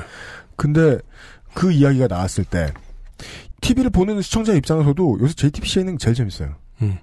제일 맞아요. 열심히. 맞아요. 음. 예. 감각에 뭔가 투입이 돼 있구나. 많이 투입하는구나. 라는 걸 알 수 있어요. 그래서 그 감이 있는 사람들이 송곳을 땡겨오기로 하고 네. 그 소식을 들은 어, 김한조 씨는 사람들에게 아, 송곳이다 이번엔 읽어봐라. 음악 만들어 둬라. 라고 얘기했고 그래서 그 원작을 읽다가 그 김한조 씨는 송곳의 내용은 몰랐나 봐요. 바쁘시니까 네, 전혀 몰랐다고 보니까. 하더라고요. 네. 네. 아, 그- 작곡가들의 그런 말에 따르면 있습니까? 작곡가들이 실제로 이야기를 하면은 일반적으로 그 작품 자체를 그 음. 원작뿐만 네. 아니라 자기가 맡은 프로그램 드라마면 드라마 영화면 영화를 안 봐서 모른다고 하더라고요. 아. 이게 네. 좀 비감했거든요. 네. 그러니까 이게 무슨 뭐 전파상의 뭐 일생을 다룬 드라마 뭐 이런 이런 뭐 송곳 응? 뭐 그런 걸로 생각했나 본데 전파상이 송곳을 쓰지 않기로 전파상에서 송곳을 안 쓰나? 예. 그러니까 우리 인테리어 업체 뭐, 뭐, 뭐 그런 거 있잖아요. 그, 그럴 수도 있죠, 예. 그렇게 생각했나 보죠. 그냥 뭐, 아, 난중지추, 뭐 이러면서. 근데, 그, 근데 그 송곳이, 이, 이제, 굳이 말하자면 노동착취 스토리잖아요, 우리가 그렇죠. 이야기하는 거. 네. 이 이야기의 한가운데에 화제의 드라마 송곳이 있었다는 게 좀 비감했단 말이에요. 근데 이 송곳의 원작이 힘을 발휘한 부분이 있네요. 네. 예, 다행스럽게도. 그리고 저도 사실 이때 이제 우연히 알게 됐고, 음. 어, 이들이 송곳 때문에 그 작곡가들이 굉장히 이제 방황하고 조금 동요되는 걸 보고, 음. 그럼 내가 어, 한번 칼럼을 쓰고 좀 폭로를 해보겠다. 네. 라고 이제 제안을 해서 일이 시작된 거는 결국 이제 시작은 송곳인 거죠. 아, 그렇죠. 예. 아, 그러니까 원작에 대단한 힘이 있는 작품이네요. 원작도 네. 힘이 있고, 그 힘이 있는 그 물지 말아야 될 것을 덜컥 먹은 거죠. 그러게요. 로이 네. 엔터테인먼트와 송곳이 네. 운명처럼 만난 것 같아요. 그러니까 김한조 씨가 이것만 읽어봤었어도. 네? 지금 이 사단은 안 나는 건데. 너 편든다. 아까부터 네. 부러워하더니. 네. 아, 예. 아, 이런 이야기였습니다. 송곳의 힘이 그 알실이 방송을 하게 만들기도 했고, 예. 어, 우리는 여전히 김한조 씨가 부럽다. 아, 광고를 듣고 와서 매우. 나머지 얘기를 네. 들어보죠. 매우 부럽다. XSFM입니다. 엄마가 나 살 빠진 거 가지고 자기한테 뭐라고 해서 삐졌어? 요새 내가 입맛이 없잖아. 에이, 별 수 있나? 노구원! 간장게장! 부드럽고 고소한 게살, 짜지 않고 향긋한 간장. 매콤한 청양고추. 노건 간장게장. 엑세스몰에서 만나보세요. 간장게장! 어? 우리 와이프 아니야? 그렇지. 어, 진짜? 왜너 고백해? 아니, 앞에 엄마가 딱 이러는데 벌써 약간 치가 떨리면서. 마누라구나. 네. 청취자 여러분, 노건 간장게장 광고에는 부부가 등장합니다.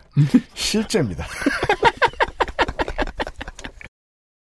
스마트폰 오래 보고 눈이 피곤하다면, 액정이 깨질까 불안하다면, 방탄필름 국내 최다 판매 브랜드 아마스가 세계 최초 놀라운 가격에 특별 판매. 주름과 질감이 살아있지만 변형되지 않고 두꺼운 가죽 제품. 선명한 색상에 일반 명품을 웃도는 퀄리티의 가죽 제품. 황야의 1위 데볼프 제뉴인 레더. 지금까지 그래왔듯 당신의 자부심이 되어드리겠습니다. Devolf Genuine Leather. 살짝 여기서 지금까지 했던 얘기에서 좀 다른 각도로 들어가 볼게요. 음. 어, 이제 송곳 때문에 작곡가들 입장에서는 예상치 못했던 일이지만, 김한주 씨 입장에서는 이제 다른 방향에서 예상치 못했던 일이 하나 생겨요. 이게 뭐냐면 이제 한류 열풍인데요. 이제 한류 열풍을 따라서 이제 국내 방송 프로그램들이 일본 수출이 굉장히 빈번해져요. 네. 근데 국내 방송이랑은 달리 이제 작곡가셨으니까 이 면상 씨가 더 잘 알겠지만 한국 문화의 해외 매출. 그것도 제가 한류를 한번 타본 사람이에요. 아, 일본에 마저 진출을 했던. 네. 아, 진짜? 네. 너 언제? 진출을 우리나라 가지고 하는 바람에 아, 네, 네. 저는 그냥 네. 곁다리로 네. 네, 한류를 타본 사람입니다. 그, 저. 그 오리콘에 가보지 않았나요? 우리콘에 가봤습니다.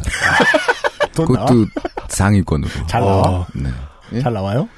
되게 잘 나왔어요. 아, 진짜? 네, 과거형이지만 아. 중요한 거는 되게 잘 나왔지만 그게 실제로 되게 잘 나온 만큼 되게 잘 나오게 받지는 못할 수도 있어요. 그러니까 그게 네. 되게 잘 나오도록 최대한 노력을 해보려고 했는데 되게 잘 나온지 몰라요. 네, 확인할 수가 없다는 네. 게 여기서 중요한 아, 거예요. 그래요? 네. 아니, 그러니까 확인할 수 없다기보다 음, 의심이 사라지지 않아요. 음. 하지만 확인은 어떻게 하는데요? 확인은 주로 명세서로 하죠. 그 명세서를 믿을 수 있느냐의 문제를 지금 제가 하려고 하는 거예요. 네. 아하. 네. 네. 네, 들어보시죠. 해보시죠. 네. 일단 국내와 달리 이제 일본 방송 음악 같은 경우는 저작권 관리가 굉장히 엄격합니다. 일본 엄격합니다. 저작권 네. 배 쪽에서 그리고 다운로드 시장에 비해 시장 구조 자체가 음반 시장이 훨씬 커서 저작권료의 규모가 어마어마해요. 그렇습니다. 뭐 인구가 몇 배라 그래서 그냥 단순 몇 배가 아니란 말이에요. 네. 근데 국내에서는 반대로 저작권료가 푼 돈이죠. 국내에서 방송 음악 관련해서 네. 발생한 수익의 대부분은 아까 얘기했던 뭐 회당 100, 200 주는 일종의 도급 비용, 방송사가 네. 주는 음. 비용이에요. 저작권은 굉장히 소액이고 근데 일본으로 들어가면은 그거는 그게 오히려 소액이고 저작권료는 터지면은 한정없이 그렇죠. 큰 거예요. 요건 말씀드릴 수 있어요. 어떤 노동을 해도 일본이 비용을 훨씬 한국보다 잘 쳐주긴 하는데 그 중에 특히 잘 쳐주는 게 음악이에요. 예. 그리고 뭐- 거기는 음악인들에 대한 대우가 또 이 국내랑 달라요. 네. 예. 음. 저도 일 때문에 일본 쪽 그 관계자들 이렇게 만나면 음. 아 막 すばらし 막 약간 이런 느낌이고 뭐죠? 일본어를 알 수, 예, 하여튼 아. 그런 느낌 있죠. 네. 대접받는 느낌? 유면상 先生. 예, 면상 先生 ありがとう. ありがとう すばらしです. 예, 아, 弁当です 네. 뭐 이렇게 이렇게 하거든요. 네. 네. 그러니까 약간 인식? 그러니까 우리나라는 창작자 이런 사람들이 무시받는 경향이 있어요. 음, 사회적으로도 그렇고, 네. 그러니까 실제로 업계에서도 그렇고, 그리고 사회적으로도 생각해봐요. 지금 우리가 하는 얘기도 그런 얘기 같고. 음. 그러니까 음악을 뭐 파는 사람인데 음악 만드는 사람 무시하잖아. 어디 가서 음악 한다 그러면은 되게 막 그 사람이 어두워지고, 음. 내막 인생을 걱정하고, 괜찮냐? 음, 괜찮냐 그러고, 건강은 좋냐 그러고. 아까 돈으로 돈으로 그러니까 청취자분들 이해하기 쉽게 돈으로 얘기를 해보자고요. 아니 그냥 앨범 만들어서 저는 이제 작사가로 분류되니까 작사한 거 하고 이렇게 해서 음반이 팔려도요. 음반 팔아서 잡혔던 인세의 10분의 1쯤밖에 안 됐어요. 저작권은 언제나. 음, 차라리 언제나. 방송 저작권은 꽤 센 편이에요, 국내에서는. 음. 예를 들어, 대중음악이 대부분의 판매 루트가 스트리밍이니까, 그러면은, 누군가 스트리밍을 한다면은 그건 저작권이 발생되는 거죠? 네. 근데, 일정한 사람 이상이 되지 않으면 제로예요. 맞아요. 입금되는 돈은 제로. 그래서 제가 어느 날 밤에 누워서 생각해 봤죠. 음. 그 누군가 내 음악을 스트리밍으로 한번 듣는다. 음. 그러면은 이 원 단위 밑에 전, 음. 그 밑에 단위는 뭐지? 그것들이 모여서 어느 날 저에게 300원 이렇게 네. 주는 거죠. 아 그렇습니다. 300원을 벌기가 쉽지 않은 한국 인데 어느 날 김한조 로이 엔터테인먼트 네, 같은 이름이죠. 에게는 어, 한류 열풍이라는 새로운 모험이 찾아와요. 음. 그렇죠. 그래서 그리고 한류 드라마는 애초에 수출될 때부터 이미 검증이 돼 있고 일본 방송국에서도 굉장히 이제 귀하게 모셔가기 때문에 저작권료 발생이 보장된 네. 예, 거란 말이죠. 그렇죠. 그래다 게다가 일본에서는 스트리밍 비용이 어느 정도 발생하는지 알기 위해 일본에서 대표적인 스트리밍 할 수 있는 곳이 어디냐고 이제 일본에 있는 분한테 물어봤더니 대답이 없다. 없다. 예. 일본은 사실 아직 음원 시장이라는 거는 좀 작아요. 우린 다 CD로 산다. 네. 뭐 이렇게 얘기를 하더라고요. 거기는 아직도 100만 장 팔리는 나라예요. 네. 그러니까요. 그러니까 어마어마한 저작권료가 당연히 발생하겠죠. 그래서 한국과는 달리 한국에서는 방송국에서 도급 비용을 챙기는 음악 감독이 돈을 대부분 가져가고 작곡가들은 로이 엔터테인먼트 같은 경우 뭐 그런 말도 안 되는 금액을 받고 저작권료는 사실상 굉장히 작았는데 일본 같은 곳으로 넘어가면 작곡가들이 음악 감독보다 돈을 더 벌 수 있게 되는 거예요. 가능성이 매우 존재하는. 네. 네. 그럼 원래 정- 그래야 돼요. 그렇죠. 그런데 우리가 실제로 작곡가들이 얼마를 받는지를 아무도 파악하지 못하고 있습니다. 왜냐? 이 국내 방송 프로그램이 일본에 수출하고 난 뒤에 이 문제 때문에 음악 감독과 작곡가 사이에 저작권료 분쟁이 굉장히 많이 일어나요. 몇년 전에 이제 드라마 이제 얼마나 좋길래라는 이제 작곡 그런 드라마가 있었대요. 네. 네. 작곡가의 이제 석성주 씨, 그 거기 네. 작곡가의 경우에는 제가 이 문제 때문에 만났는데요. 일본에 수출된 음악에서 뭔가 제대로 저작권료가 들어오지 않으니까 네. 방송 큐시트 확인하려 그랬는데 작곡가들이 이게 못 받는단 말이죠, 제대로. 그래서 이걸 어떻게 어떻게 해서 받았는데 음. 일본 수출된 거에 작곡가 이름이 자기가 아니라 음악 감독 이름으로 돼 있었다는 거예요. 우리가 지금 다루고 있는 얘기 아니에요. 그렇죠. 그래서 어떻게 됩니까? 소송했다네요. 예, 그래서 소송을 했는데 이게 이제 몇 년이 지난 다음에 소송을 해서 소멸시효가 끝나서 아. 예, 이거를 돈을 돌려받지 못했다고 합니다. 그러니까 아. 그러면은 저작권료는 음악 감독이 받은 거죠? 그렇죠. 석 성주 씨 네. 대신해서. 네. 그런데 이런 큐시트라던가 명세서 이런 종류의 예. 그러니까 일본 저작권 협회가 이거는 장난을 하는 건 아니죠. 예. 아니죠. 예, 거기로 넘어가는 일종의 배달 사고인 거죠. 예. 그러니까 자스락에서 그 일본 저작권 협회 네. 자스락에서 네. 그 어디론가 떨어지는 순간부터 네. 사고가 발생. 이 경우에는 애초에 일본 음악 저작권 협회 자스락에 등록되는데 그렇죠. 배달될 때 이미 이름이 바뀌어서 명찰이 바뀌어서 배달이 된 음. 케이스인 거죠. 근데 이거를 왜 왜 소송해서 이게 무슨 소멸시효죠 이게? 일반적으로 모든 종류의 이제 사건, 채권 이런 것들은 뭐 2년, 3년, 5년, 네. 10년씩 그 소멸시효가 있어서 그걸 지나면 아 이제 그, 그렇게 오래된 거예요 이게? 아, 여기 이거 같은 경우 2년인가 3년인가 소멸시효가 어. 적용되는 걸로 알고 있어요. 네. 그렇게 됐고. 이게 조작이죠, 사실. 범죄죠. 네. 음. 범죄죠. 조작을 네. 통한 범죄죠. 근데 음. 어떻게 이런 조작이 가능할까를 한겨레 문화부 기자가 이제 파고 들었고, 저도 이제 중간에 이제 봤더니, 음. 어, 대체 이런 조작이 중간에서 이 사람들이 하고 있는 동안 한국 음악 저작권 협회, 일본 음악 저작권 협회사에서 어떤 일이 이루어지는가. 네. 아. 저작권 협회한테 작가들이 이제 돈을 맡겨놓고 신탁을 해놓는 이유는 이런 거 잘 관리하라고 하는 건데. 네. 어떻게 다른 사람한테 돈을 갖다 줬느냐. 네. 어. 이게 저작권 협회가 아무것도 할 수가 없는 부분이 있었어요. 그게 뭐냐면은 봅시다. 예. 해외 수출을 하는 경우에 저작권 협회라는 거는 그러니까 자동 신탁 계약이라는 거는 애초에 하면은 자동적으로 이제 일이 작곡가 저작권 관련 넘어가는 건데 이 자동적인 그 방식의 신탁 계약을 중단시키는 방법이 있어요. 중간에 판권 업체를 끼는 거예요. 네. 별도의 민간인 신탁 대리를 하는 업체를 구하는 거죠. 우리가 업계에서 흔히 얘기하는 publishing 네, 그게 업체, 판권 업체입니다. publisher. 출판 업체. 네, 네. 네. 만약 중간에 그런 판권 업체가 껴서 대신 징수하도록 하는 일종의 사인간 계약을 맺는 경우에 음. 저작권협회는 더 이상 관여를 하지 않아요. 그럼 저작권협회가 징수해서 돈을 이렇게 해주는 게 아니라 일본 음악 저작권협회에서 징수를 하고 그것을 작곡가에게 바로 쏘는 게 아니라 일본 네. 판권 업체, 예, 네. 이것들을 일본 국내에서 권리를 가진 판권 업체가 그 돈을 받고 네.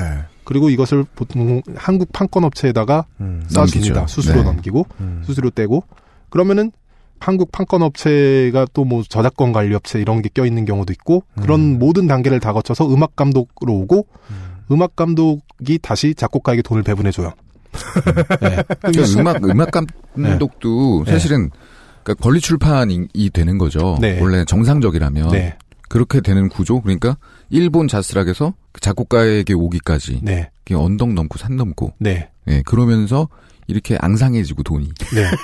혹은 사라지고 그렇게 되는 거죠. 그렇죠. 그리고, 예. 그리고 국내와 다른 점은 국내에서는 어쨌든 국내 작곡가가 있는 한 아무리 많은 단계를 거쳐도 저작권자로서는 분명한 직접 저작권 협회에서 모든 단계를 건너뛰어서 뭐 명세서를 요구한다든지 뭐 이런 종류 가능한데 네, 네. 일본으로 넘어가면은 일본 음악 저작권 협회는 한국 작곡가들의 권리에 대한 부분을 신경 쓰지 아니 당연히, 법- 당연히 법적으로 신탁 계약이 맺지 않았기 때문에 네. 판권 업체만 그 대상자가 되는 거예요.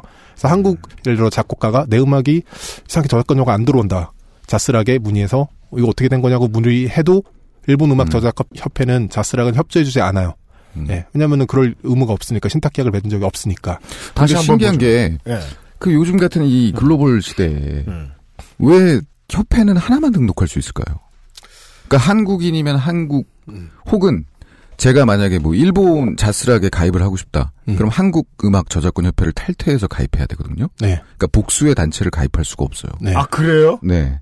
그게 굉장히 신기해요. 근데 그렇다고 해서 그게 만국 공통인 저 운전면허처럼 어딜 가나 다 통용되고 그러는 것도 아니죠. 그런 것도 없는 거죠. 근데 이제 아. 그런 문제가 보통 이제 신탁 관리업자 같은 경우에 복수 신탁 관리를 하면은 신탁 관리업자끼리 충돌하는 경우가 생기기 때문에 뭐 아마 이제 음. 아마 그 가능성이 제일 높은데 다시 한번 정리하죠. 그 가능성이 높- 높을까? 지금까지 들은 얘기에 두 시간 동안 들은 얘기의 일관성은 이거예요. 작곡하는 사람들이 돈을 못 받았다. 그렇습니다. 네. 네. 근데 이제 일본의 예를 들어보니까 아까 말씀해 주신 걸 다시 한번 정리해 보면 일본 방송국에서 돈이 나와. 그게 일본 저작권 협회를 지나가. 그 다음에 일본에서 이 사람들의 판권을 정리해주는 판권업체로 가. 그 돈이. 그 다음에 한국에서 이 판권을 정리해준다는 판권업체로 가. 그리고 한국에서 저작권을 관리해주는 저작권 관리업체로 가. 그 다음에 마지막으로 그 돈이 음악 감독한테 가. 그 음악 감독이 현금을 세서 돈을 나눠줘. 그러면 유면상 씨의 표현대로 돈이 앙상해져서 작곡가들한테 주어진다. 근데 중요한 건 얼마나 앙상해졌는지 작곡가가 확인할 길이 없다는 거예요.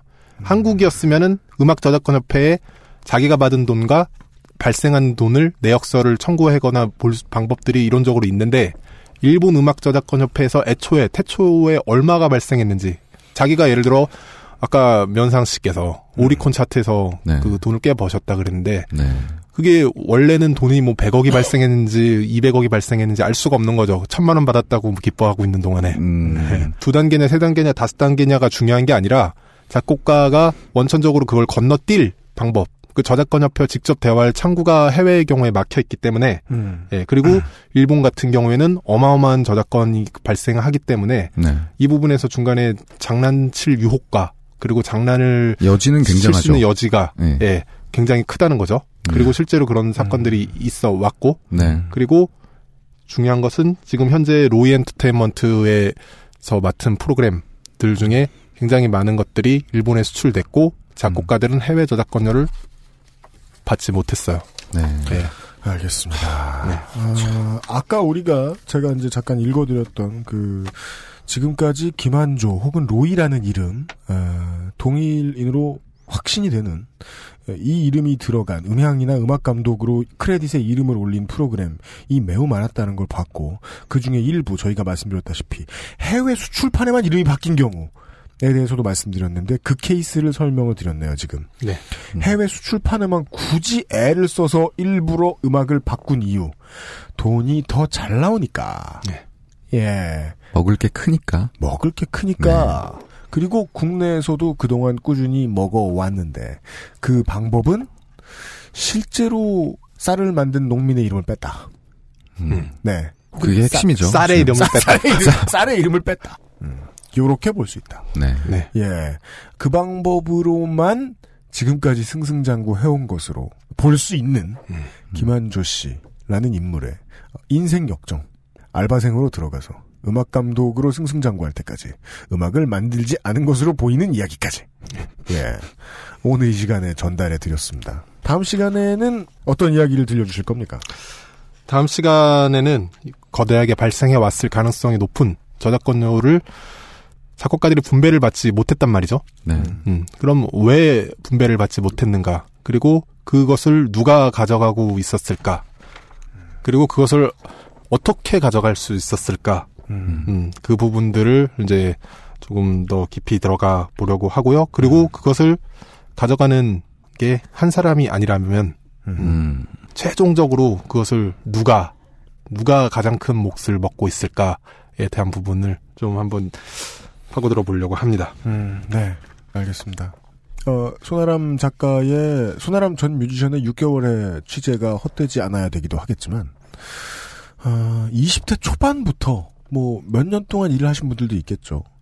이분들이 작곡을 한 일, 인생을 바쳐서 해온 일, 이, 그니까 돈도 돈인데요. 음, 보람이 아예 없지 않았다는 것을 밝힐 수 있는 일, 지금은 언론 아니면 할 수 있는 곳이 없을 것 같다는 생각은 들어요. 음. 예, 예. 다음 주에 좀 더 이야기를 들어보도록 하겠습니다.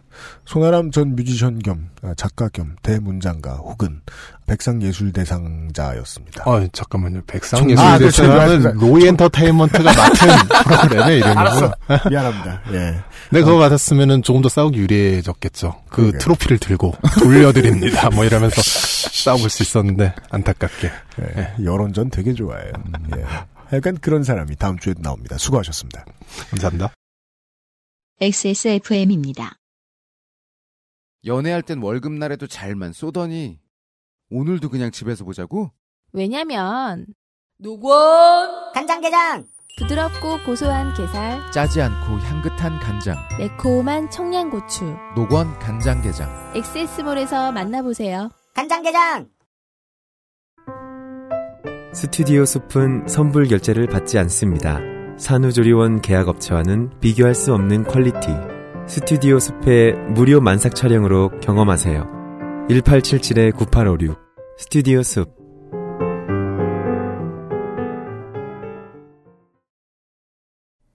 아로니아라는 게 이미 검증이 된 거겠지? 원산지 사람들은 사실 신경도 안 쓰는 거 아닐까? 육식을 많이 하는 사람들이니까 고혈압 예방에 좋다거나 체르노빌의 방사능 오염 생존자들 치료제 정도로 쓴다거나 그 정도는 돼야 믿고 먹지. 다 알아보셨나요? 다 사실입니다. 언제까지나 마지막 선택. 아로니아 진. 음악하는 사람 4명이 지금 김상조 엔지니어까지 앉아가지고 음악 얘기를 한 것 같은데요. 네. 그 실제로는 저는 가장 마음에 남았던 한 단어는 어, 하도급 이었어요. 음. 예, 하도급의 폐해. 저희가 맨날 광고주 만날 때 뭐 이런 저런 얘기 할 때마다 맨날 그 알실의 청취자층에 대해서 이야기를 합니다만은 10대가 20대보다 좀 많고요. 네. 20대보다는 30대가 훨씬 많고 음. 30대보다 40대가 좀 더 많고 뭐 이런 식이에요. 네네. 주 청취자층이 듣기에 10대를 제외하면 이 하도급의 폐해가 뭔지를 모르시는 분들은 거의 없어요. 그러니까 우리의 삶이 하도급이죠. 예. 우리는 하도급의 길고 긴 사다리의 어딘가에 매달려 있잖아요. 그렇죠. 예. 네. 그리고 그 하도급의 맨 밑바닥에 비참한 삶도 삶입니다만 그 맨 위에서는 이것을 어떻게 이용해서 부를 축적하는가. 네. 가 우리가 좀 알아보고 싶은 것들 중에 하나입니다. 그쪽 전략을 알아야 깰 전략이 잡히죠. 그 얘기를 해보고 있었던 것 같습니다. 그 얘기를 계속 해볼 것입니다. 아, 의사소통 시간입니다. 금주의 의사소통. 의사소통은 뭐야? 트위터. 아. 까 봤잖아. 아. 트위터 해시태그 IDWK 적어주시면 언제든 방송에 소개될 수 있는 위험이 있습니다. 참고하십시오. MK 스마일 19님이 최구식을 아시나요? 2011년 재보선 때 선관위 디도스 공격을 주도했다는 혐의로 실형을 받은 이가 최구식의 비서였지요. 진주 갑에 출마 선언을 했습니다. 듣고 계십니까, 진주 시민 여러분? 이런 말씀을 해 주셨습니다. 네. 네. 아, 듣고 계시겠죠, 뭐. 뭐, 네. 듣고 계실 것이라고 예측을 하고 있고. 이런 사람이, 일단 뭐, 말리려는 게 아니라, MK 스마일 19님을, 음, 처음부터 최구식 전 의원의 경우에는, 드리워진 그림자가 좀 확실했어요. 음, 그쵸. 명백했다고 해야 되나? 명백했다고 해야 되나? 그럴 네. 것 같아요. 본인이 했을 리가 없다. 총대를 맨 거다. 제가 아까 서두에서도 말씀드렸지만은 네. 그 힘든 장관일 총리일 욕 다 먹어가고 집안 망신 다 시키면서 왜 하려고 하냐. 총대를 매면 맨 대가가 돌아오니까 그렇죠. 그러니까 여기가 좀 잘하는 게, 음. 이 대가를 확실히 지불해줘요. 아, 새누리당이. 네. 아, 거기가 새누리인가요? 네. 음, 네. 모른 척 하고 싶었어요. 그 대가가 분명해 네. 보입니다. 그래서 되게 잘 돌아가는 것 같아요. 아닌가요? 아, 그게 포인트죠. 네. 그게 진짜 중요한 핵심이죠. 또 한 번, 예, intro에 말씀드렸다시피. 네. 정치는 논공 행상이 핵심입니다. 네. 저 뭐 취재 다닌다고 저기 다니면서, 그 국회의원 사무실 다니면서, 보면은 밤 10시, 9시 그냥 아무것도 아닌 것처럼 그냥 앉아서 멀쩡하게 일을 하고 계시는 분들이 계세요. 네. 정치는 힘든 일입니다. 본업으로 삼기 시작하면은. 그렇죠. 그 개고생을 어떤 정치인의 이름 밑에서 해요. 그에게 보상이 안 돌아온다? 그러면 그는요, 그냥 떠나는 게 아니고요, 엿을 매깁니다. 떠난 뒤에. 그럼요. 네. 등에 칼을 꽂습니다. 배에 안 꽂아요. 등에 꽂습니다. 음. 사람을 잘 써야 하기도 하는데요. 사람을 잘 쓴 뒤에는요, 무조건 공을 따지고 상을 행해야 돼요. 그럼요. 근데 내가 어, 선거를 부정하게 저지를 거야. 줘야 될 게 얼마나 많겠습니까? 아주 그냥 자기 몸 말고는 다 줘야죠. 그, 최, 원하지도 않을 거고. 그, 최구식 의원에게, 최구식 전 의원에게 주어진 보상은 이게 시작, 그럴 것 같습니다. 예. 끝으로. 프리롤 제이님께서, 이분은 음악을 하시는 분이신가 봐요. 어호. 오늘 무시무시한 댓글을 보았다. 어차피 음악이라는 건 있어도 그만, 없어도 그만일 뿐이다. 국가에 도움 안 되는 음악인들 따위 없어져도 상관없다. 심지어 이런 댓글이 배대시다. 베스트 댓글. 네. 네. 아, 이 뜻이 뭔지 몰라서 어, 유면상 씨가 아까 저한테 물어봤어요. 배대시 뭐냐고. 너무 저는 노쇠했던 것 같아요. 반성하겠습니다. 네. 얘 나랑 동갑인데. 이런 나라에서 나는 음악을 하고 있다. 이런 트윗이었어요. 전현직 음악인으로서 굉장히 가슴이 아픕니다. 어제도 말씀을 드렸을 거예요. 어뷰징 필드 시간에도 그 어뷰징을 하고 앉아 있는 기자들을 욕할 상황이 아니다. 음.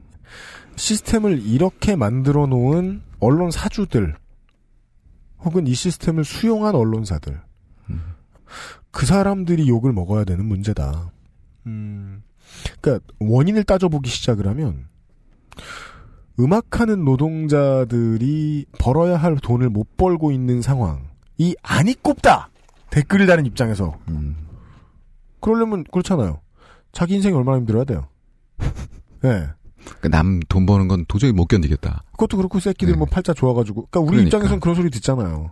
몸은 새끼들 모- 저거 몸은 편하면서 막 이러면서. 어 팔자 네. 좋아가지고 앉아가지고 그냥 찍새나 하고 노래나 부르는 것들이 돈은 무슨 돈이냐.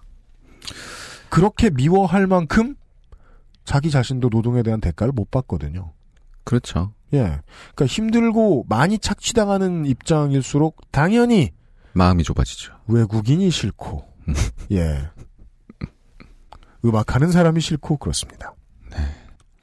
어, 청취자 여러분들이 매우 싫어할 만한 세 사람이 앉아서 162회 금요일 순서를 진행해 보았습니다. 오늘 방송 어떠셨습니까? 저는 뭐 재밌었습니다. 아 진짜요? 제가 어쨌든 그래도 조금이나마 음. 도움이 될 만한 얘기를 했는지 모르겠는데. 그러니까 네. 모, 모르는 게 맞아요. 그죠.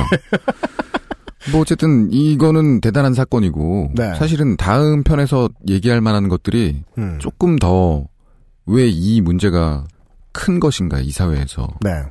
그거를 바라볼 수 있는 얘기를 다음에 다룰 것 같아서 사실 이 사건은 같은 음악인으로서도 음. 주목을 계속 하게 되고 그런 얘기를 할 수 있어서 아주 좋았던 것 같습니다. 알겠습니다. 사상 가장 시시한 정치인처럼 말하는 게스트였어요. 네. 이 양반이 생각보다 저는 이제 잘 아는 사람인데요. 작곡가 유면상 씨가요. 예. 음, 보기보다 되게 순박해서요. 방송에서는 진심을 말하면 안 되는 줄 알아요. 그럼 무슨 예의가 아닌 줄 아는 되게 옛날 사람이에요, 이 사람. 그래가지고 되게 착하게 굴었어요. 아, 오늘 하루 여간에 수고 정말 많이 하셨고 다음 기회에 뵐 일이 있으면 광고로든 뵙겠습니다. 예. 그리고 저희들은요 프로듀서 UMC 기술의 김상조 편집의 이현아였습니다. 다음 주 목요일에 어김없이 다시 찾아뵙겠습니다. 안녕히 계십시오. 수고하셨습니다.